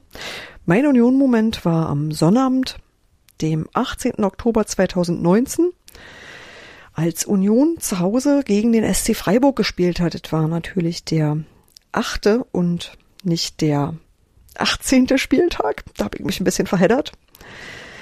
Ich bin jedenfalls auch bei diesem Spiel nicht im Stadion und verpasse damit den besten Moment der Saison, nämlich den, in dem Michael Parensen mit 33 Jahren sein Bundesliga-Debüt gibt. Ähm, ich bin großer Fan von Michael Parensen, das wisst ihr eh schon. Und da geht's mir auch echt nicht anders als den anderen Leuten im Stadion, die das Fußballgott hinter seinem Namen immer ein bisschen lauter und noch ein bisschen nachdrücklicher rufen als bei jedem anderen Spieler. Micha spielt bei uns inzwischen seit fast elf Jahren und durch drei Ligen. Und ähm, das finde ich nach wie vor ziemlich abgefahren und das freut mich auch sehr. Dass er in der Bundesliga ein Standby-Profi ist, war, glaube ich, klar, also auch ihm. Uns aber sowieso. Ich glaube, Hans Martin hat sich sogar hinreißen lassen, auf ähm, Bundesliga-Einsätze von Micha Parensen Geld zu wetten und für was gemeinnützig zu spenden. Und ich freue mich auch deshalb jedes Mal, wenn Micha spielt. Ähm, die Sache ist nur, Micha kriegt seine Einsätze und die kriegt er nicht als Maskottchen und weil wir ihn alle so lieb haben, sondern weil er einfach ein sehr souveräner Verteidiger ist. Ich habe vor dieser sportlichen Leistung ganz enormen Respekt und noch viel mehr eigentlich vor der Hartnäckigkeit und dem Ehrgeiz, mit dem Michael Parensen da immer dran geblieben ist. Und ähm, deshalb habe ich mir diesen Aufstieg für Union am meisten deshalb gewünscht, also zu diesem Zeitpunkt gewünscht, damit Michael Parensen den einfach auch haben kann, weil ich finde, dass sich den kaum jemand so sehr verdient hat. Und ähm, deshalb habe ich mich natürlich auch ganz, ganz doll gefreut, dass er gegen Freiburg in der Startelf stand. So, das war Steffis Moment. Das ist, ähm, können wir natürlich bei der Liebe, die sie für Michael Parensen hat, nachvollziehen. Ganz kurz auch, Aber ähm, wenig verwundern. nee, wundert mich. Vermutlich wäre ihr Moment nach dem heutigen Tag ein anderer. Ja, habe hab ich auch gefragt, ob sie es nochmal neu aufnehmen möchte, aber äh, da ist sie ja dann schon flugs unterwegs nach Neukölln gewesen. Und ähm, kurz Pause beim äh, Wedeln äh, von beim Skifahren, heißt doch Wedeln, ne? Oder so, wenn man da runterfährt. Mhm. Ah, Hat äh, Daniel gemacht. Beim Beinebrechen. Beine brechen, okay. Ich dachte, der macht was Also, was der wirkliche Moment der Saison ist ja relativ klar. Ähm, war irgend so ein Spiel im Mai. Aber ähm, abgesehen davon würde ich gerne nochmal an das Spiel gegen Hamburg erinnern. Denn das war für mich äh, so das, wo man das mit dem Aufsteigen so richtig ernst gemeint wirklich gemerkt hat. Und vor allem in der Stunde vor dem Spiel, in der eben so laut und so früh gesungen wurde, wie man sich äh, kaum daran erinnern konnte. Da hat man, äh, glaube ich, zum ersten Mal die Atmosphäre, die dann halt auch das Stuttgart-Spiel und dann auch ein paar Spiele in der Bundesliga-Saison, die Spoiler dann kam, ähm, diese Atmosphäre, die man da dann erlebt hat, hat sich da, glaube ich, das erste Mal so richtig angedeutet und deswegen würde ich das als äh, meinen, äh, abgesehen von Stuttgart, Moment der Union-Saison, äh, des Union-Jahres 2019 nominieren. So, dann fangen wir mal an mit unseren dritten Plätzen. Hans Martin. Ah, was ist der Platz drei? Ich habe insgesamt vier hier zu stehen, aber ich, nee, ich suche drei raus. Ähm, dann nehme ich auf Platz drei tatsächlich äh, auch das äh, Spiel gegen den HSV. Das 2 zu 0 mit, äh, das war das mit Grisha Prömels Fernschusstreffer. Ja. Ähm, weil es wirklich äh, eine andere Qualität und ja, also weil da da war dann, wie, wie Daniel richtig, ach, das irritiert mich, dass die hier schon wieder quatschen nehmen. Ja. Ähm, wie Daniel sagte, da, da konnte man es plötzlich wirklich nochmal ernst nehmen, dass es, dass es aufwärts gehen soll. Seid ihr Gero. Gero, seid ihr fertig mit Quatschen? Was habe ich gerade Na- gesagt? Nadine. Interessiert mich ein Scheiß, was du gerade gesagt hast. Platz, äh, Platz drei bei dir, Nadine. Ähm, ich habe das 2-2 im Bochum. Das, das ist da, das, Ja, das, warum? Ist, das ist Sebastians Nee, Lieblingsspiel. im- erzähl mal weiter. Naja, wir, wir gehen, also wir gehen in das Spiel, wir können gewinnen, wir können aufsteigen und äh, ja, liegen auf einmal 2-0 hinten. Und du denkst dir so, ja, das ist doch schon wieder typisch Union. Wir vermasseln das. Ich war äh, beim Public Viewing an der alten Försterei und du schreibst dieses Spiel ab und denkst dir so, ja, typisch Union. Lasst mir alle in Ruhe und kotzt mich alles an. Kommt das 2-1, kommt das 2-2 und du denkst dir, jetzt macht's irgendwie, wir kriegen's hin, wir kriegen's hin und wir kriegen's halt nicht hin und wir gehen halt mit einem 2-2 Unentschieden daraus und diese, diese Berg- und Talfahrt ist für mich irgendwie typisch Union. das stimmt allerdings. Und dieses, man ist danach total angepisst, wenn man es nicht geschafft hat, vergisst schon wieder, dass man eigentlich 2-0 hinten lag und ärgert sich irgendwie über die vergebene Chance, wenn man denkt, jetzt ist eh alles verloren. Kann ich total nachvollziehen. Gero. Ich habe, äh, muss gerade nochmal, ich habe ein Loch im Kopf gehabt. Ähm, ich fand, Platz drei ist für mich die Verabschiedung von von Voss ähm, vor nicht allzu langer Zeit. Ähm, Beim Heimspiel gegen beim Gladbach. Heimspiel gegen Gladbach. Ähm, das fand mich irgendwie, fand ich das alles inklusive der Gladbach-Fans, die dann auch noch eigene eigene Banner hatten, weil da gibt's ja irgendwie und bla. Ähm, aber ich fand das einfach eine schöne, eine schöne, schöne Aktion für jemanden, der so lange dabei war, ähm, dann auch so eine Verabschiedung zu machen und jemand, der so wichtig ist für die für die Waldseite, ähm, die ich ja auch nicht immer völlig unkritisch sehe, wie wir wissen. Aber ich finde, das fand das, das hat mich hat mich sehr ähm, ergriffen. Fand ich gut. Das, ist auch ein äh, perfekter Moment irgendwie, ne? das ist einer dieser perfekten Union-Momente, so klischeebehaftet so- das klingt, aber ja. totales Klischee eigentlich, Mhm. äh, dass die dann auch noch gegen den Tabellenführer extra gewinnen, fand ich auch.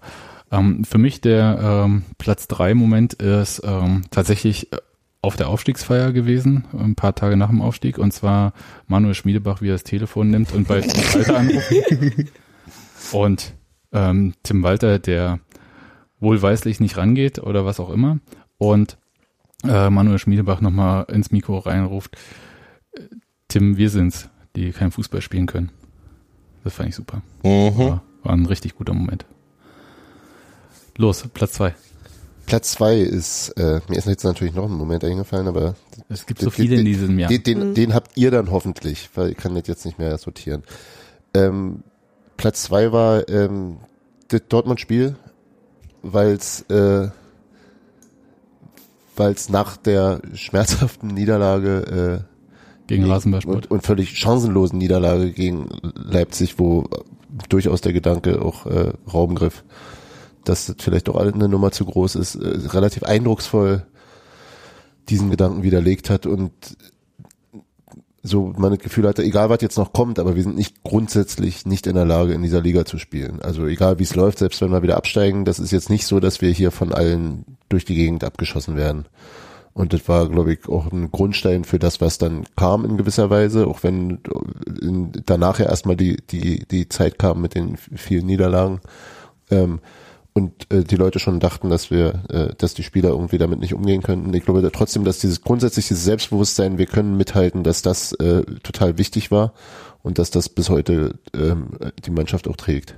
Ja, das, äh, ich glaube auch, dass fürs Selbstbewusstsein war das äh, enorm wichtig. Scheiß auf Dortmund, ja, ist mir scheißegal, ob denen das in irgendeine Meisterschaft versaut oder nicht. Ja, natürlich, klar, völlig. Sondern äh, das ging nur um uns.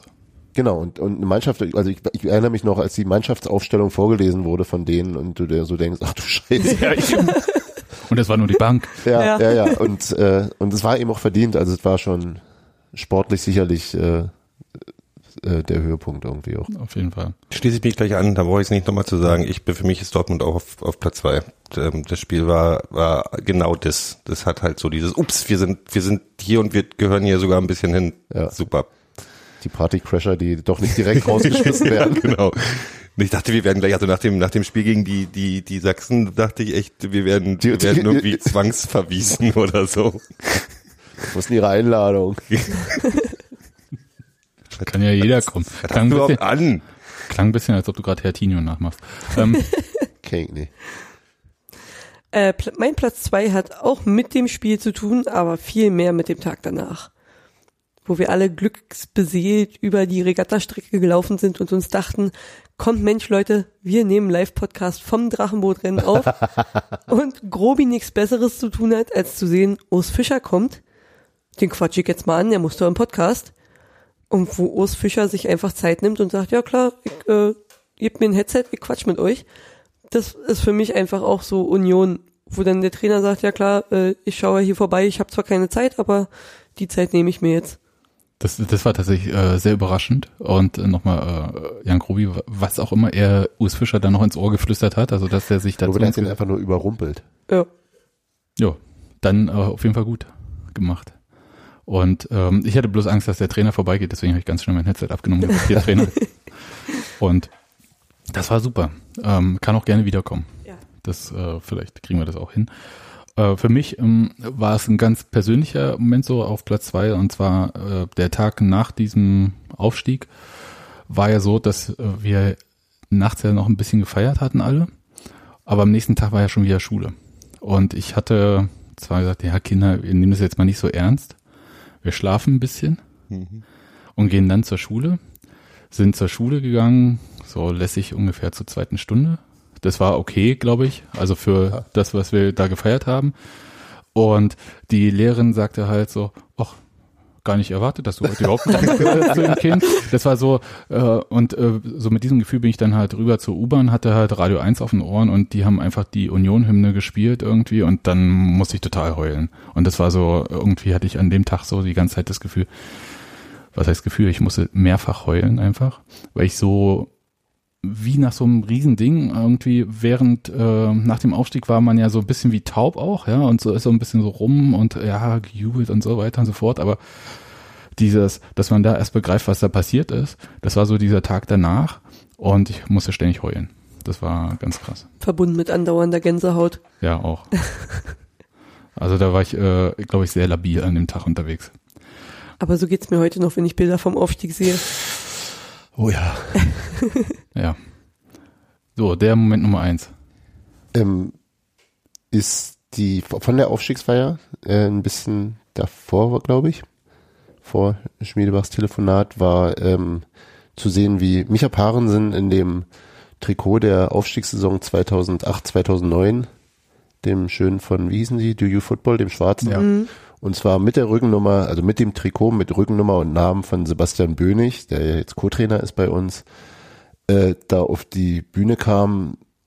Das hat irgendwie so diese ganze, diese ganze Zeit so eine schöne Klammer drum gesetzt, äh, dass, dass Micha der Erste ist, der halt in den drei Ligen für uns gespielt hat und in dem Moment aber eben auch an seine Buddies von damals denkt oder auch, also diese ganze Perspektive äh, wahrnimmt, äh, die ja, äh, was da auch so ein bisschen zugehört, offensichtlich während der Feierlichkeiten auch äh, Manuel Schmiedebach äh, nahegebracht wurde, der ja dann auch äh, auf der Bühne noch andere Leute hat hochleben lassen, die Ja, Karim und so. ne? Karim und Tusche, also so dem, das einfach, das auch nochmal eine, so ein bisschen, historisch ist jetzt ein bisschen hochgegriffen, aber Union historisch eingeordnet wurde. Das war schon, also das hat mich wirklich sehr, sehr, sehr gerührt. Äh, Ja, das war auch bei mir in der engeren Auswahl. Auch dazu ja, dass dann äh, Tusche, Karim und Ronny Nicole mit auf dem auf dem Boot waren. Genau, genau. Das ist auch genauso gut. Ja, inklusive des äh, grandiosen Freischusstipps von Thorsten Matuschka Ja. an Robert Schur. Über die Mauer muss eben beischießen. Dein Nummer eins Moment, Nadine? Ähm, ja, schwer zu entscheiden. Ich habe noch zwei Sachen. Noch drei. Warte kurz, du kannst es ein bisschen so machen Ich wie Jürgen Klinsmann zusammenfassen. 2006 und sagen 1a und 1b. Ich kann es ich kann's ganz gut zusammenfassen. Der Umgang bei Union äh, mit verstorbenen Union-Fans. Und zwar äh, natürlich die die Aktion gegen RB, Rasenballsport. dass da dass da äh, Aber dass da die, die Plakate, die Doppelhalter hochgehalten werden äh, und dass da halt wirklich an jeden gedacht wird, der diesen Tag nicht mehr mit uns erleben konnte im Stadion und dann irgendwie aber doch dabei war auf Bildern. Ähm, in der Verbindung mit dem Bremen-Spiel, wo ich persönlich ein ganz interessantes, äh, eine ganz interessante Begegnung hatte. Da bin ich nach dem Spiel durch den Tunnel raus unter der alten Anzeigentafel, wo ja die äh, Gedenktafeln Mhm. auch sind. Und für mich ist es ein Ritual, immer Janine über die Wange zu streichen und zu sagen, tschüss Janine, bis nächstes Mal. Und nach dem Bremen-Spiel sind wir da durchgelaufen durch den Tunnel und da stand da eine Frau bei Janine und hat wirklich Rotz und Wasser geheult, ne? Und in dem Moment, ich habe gar nicht groß drüber nachgedacht und habe sie in den Arm genommen und habe gesagt, Mensch, komm, sei nicht traurig, ne? Äh, wir erleben das hier für sie mit, wir teilen alles, was wir erleben und hm, hm, hm. Und als ich die Dame dann nochmal genauer anguckte, stellte sich halt raus, dass ich sie auch so ein bisschen kenne. Ähm, Gehe ich jetzt erstmal nicht drauf weiter ein, weiß ich nicht, ob sie es halt auch so will. Aber das war für mich irgendwie auch so ein, so ein Moment, man steht da trotzdem bei Union irgendwie zusammen und man hat auf einmal dieses Bedürfnis, man nimmt den anderen in den Arm, wenn der gerade traurig ist, weil man halt in der Familie ist sozusagen und und äh, zieht sich da irgendwie gegenseitig wieder hoch und und ja stellt sich wieder auf die Beine. Und das finde ich halt ganz gut bei Union.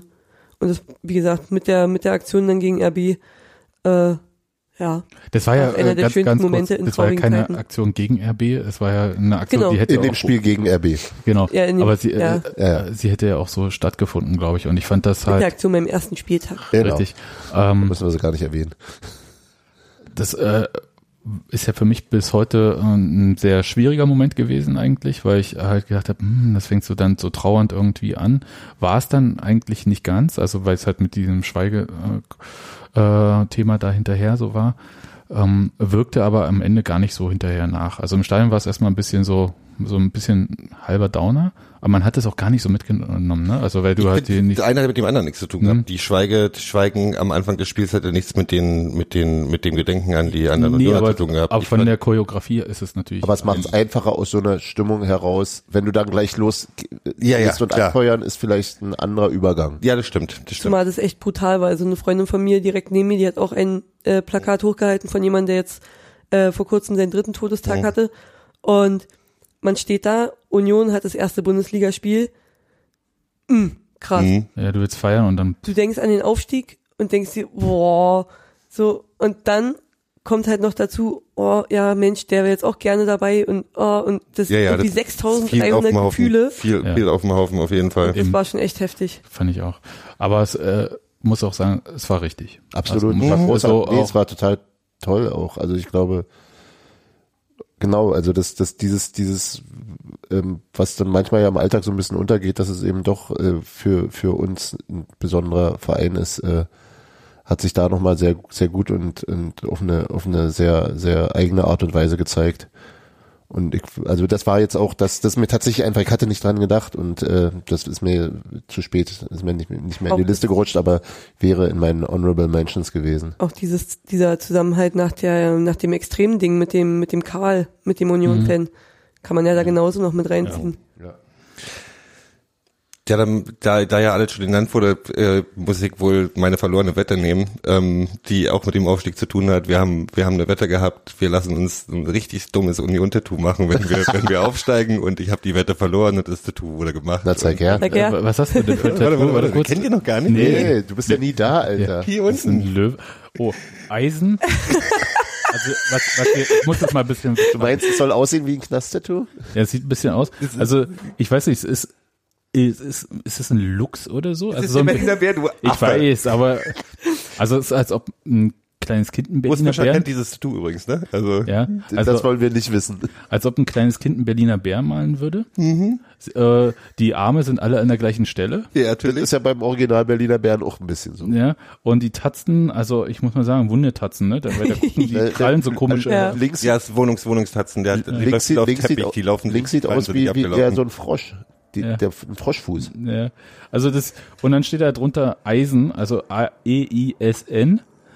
Also ist wirklich ein schlechtes Tattoo, Ja, aber es ist mit Liebe schlecht gemacht worden. ja, Es soll so. Genau so, Äh, soll so. Das nehmen wir als Titelbild, oder? Und. Eisen, Eisen ist natürlich äh, so, wie sich äh, die Kumpels begrüßen. Ne? Eisen wie Granit. Eisen. Okay. Aber auch schon, wenn du nach also deine Kumpels. Besoffene Bezugsgruppe. eine Flasche Pfeffi vorm Spiel. Ne? deiner nach München. Okay, ähm, mein Moment Nummer eins, also Hans Martin hat ja ein bisschen gespoilt, ist aber auch bekannt, ist natürlich äh, das Spiel in Bochum und vor allem alles, was hinterher passiert ist. Also es, die, äh, du hast es ja gesagt, Martin, dieses Spiel hat ja äh, sehr mit unseren Gefühlen auch gespielt. Ha? Also das heißt, Fühle, fühle. in der Tat, also zwischen ähm, ab, äh, also aufgeben und äh, glauben war da ja alles drin und äh, der Moment für mich war ja, also eigentlich nach dem Spiel, wie ich so wahnsinnig schlechte Laune hatte und richtig, also Nein. Wahnsinnig schlecht, hat er gesagt. ja, ich war wirklich richtig Ich kenne ich kenn diesen Zustand, da möchtest du nicht da. Nein, den kennst Ja, du und nicht. dann hat er auch noch einen ich Anglerhut. kenne dich ja. mit wahnsinnig schlechter Laune. Nee, den kennst du so nicht. Also das war schon sehr besonders. Ich hatte nur noch einen Hass auf alles in dieser Drecksstadt Bochum. Ähm, und Nicht wollte jede, eigentlich, nicht jede Stadt, in der du verlierst, ist eine Drecksstadt. Doch, Ja, wir haben ja nicht- Bochum ist aber einer davon. wir, wir haben ja nicht mal verloren. Und Bochum ist das Düsseldorf des Ruhrpots. Müsste eigentlich irgendjemand sagen, ist Düsseldorf nicht Ruhrpott? Und äh, der Moment war dann, als dieser Glauben wiederkam auf der Rückfahrt nach Berlin und ich äh, völlig wahnsinnig, ohne irgendwie Urlaub offiziell zu haben oder irgendwie was, äh, mir einfach ein Ticket geschossen habe für dieses Relegationsspiel in Stuttgart. Und ich muss sagen, ich bereue nichts davon. Ich bereue Wenn nichts. Kind es tatsächlich auch noch abgeholt hat. Ja, äh, stimmt. Mein Kind, was äh, total, äh, da, das habe ich ja schon Das erzählt schon hier, ne? erzählt, ja. Also wie das mich dann noch verarscht hat, dass es das Ticket nicht abgeholt hat. ähm, aber Gut erzogen.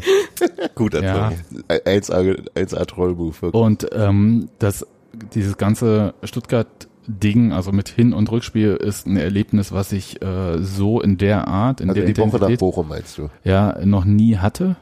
Und toi, toi, toi, ich glaube, ich brauche es auch nicht nochmal. Ähm, weil ich glaube, das ist echt gesundheitsgefährdend. Oh ja. Ähm, äh, das fing schon ja damit an, wie Daniel da das falsche Ticket für den falschen Tag gekauft hatte im Zug. Und das aber erst im Zug vom Der Schaffner hat's festgestellt. richtig. Ja, Ist ja ist alles gut und schön, ist aber für morgen.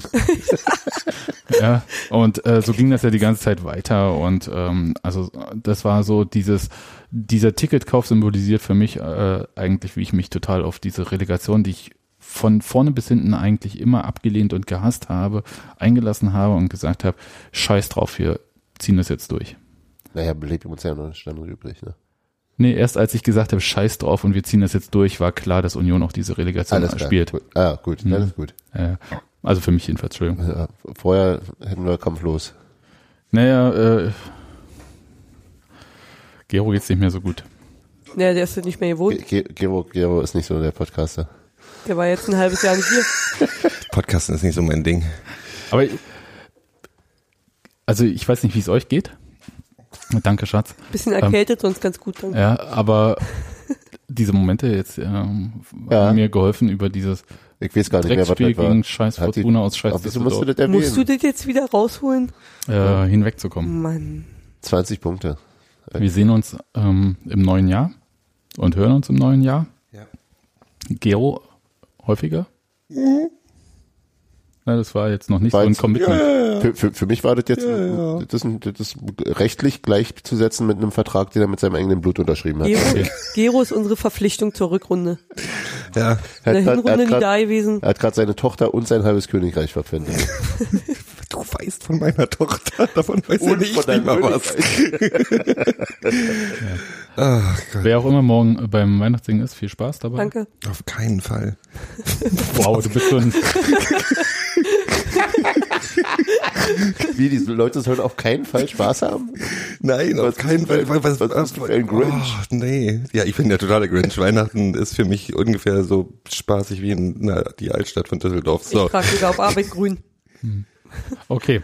Dann ähm, mache ich jetzt einfach das Outro an und wir hören uns im nächsten Jahr. Danke, dass ihr da wart. Auf Nadine, Gero. Hans-Martin, Tschüss. Ron. Tschüss.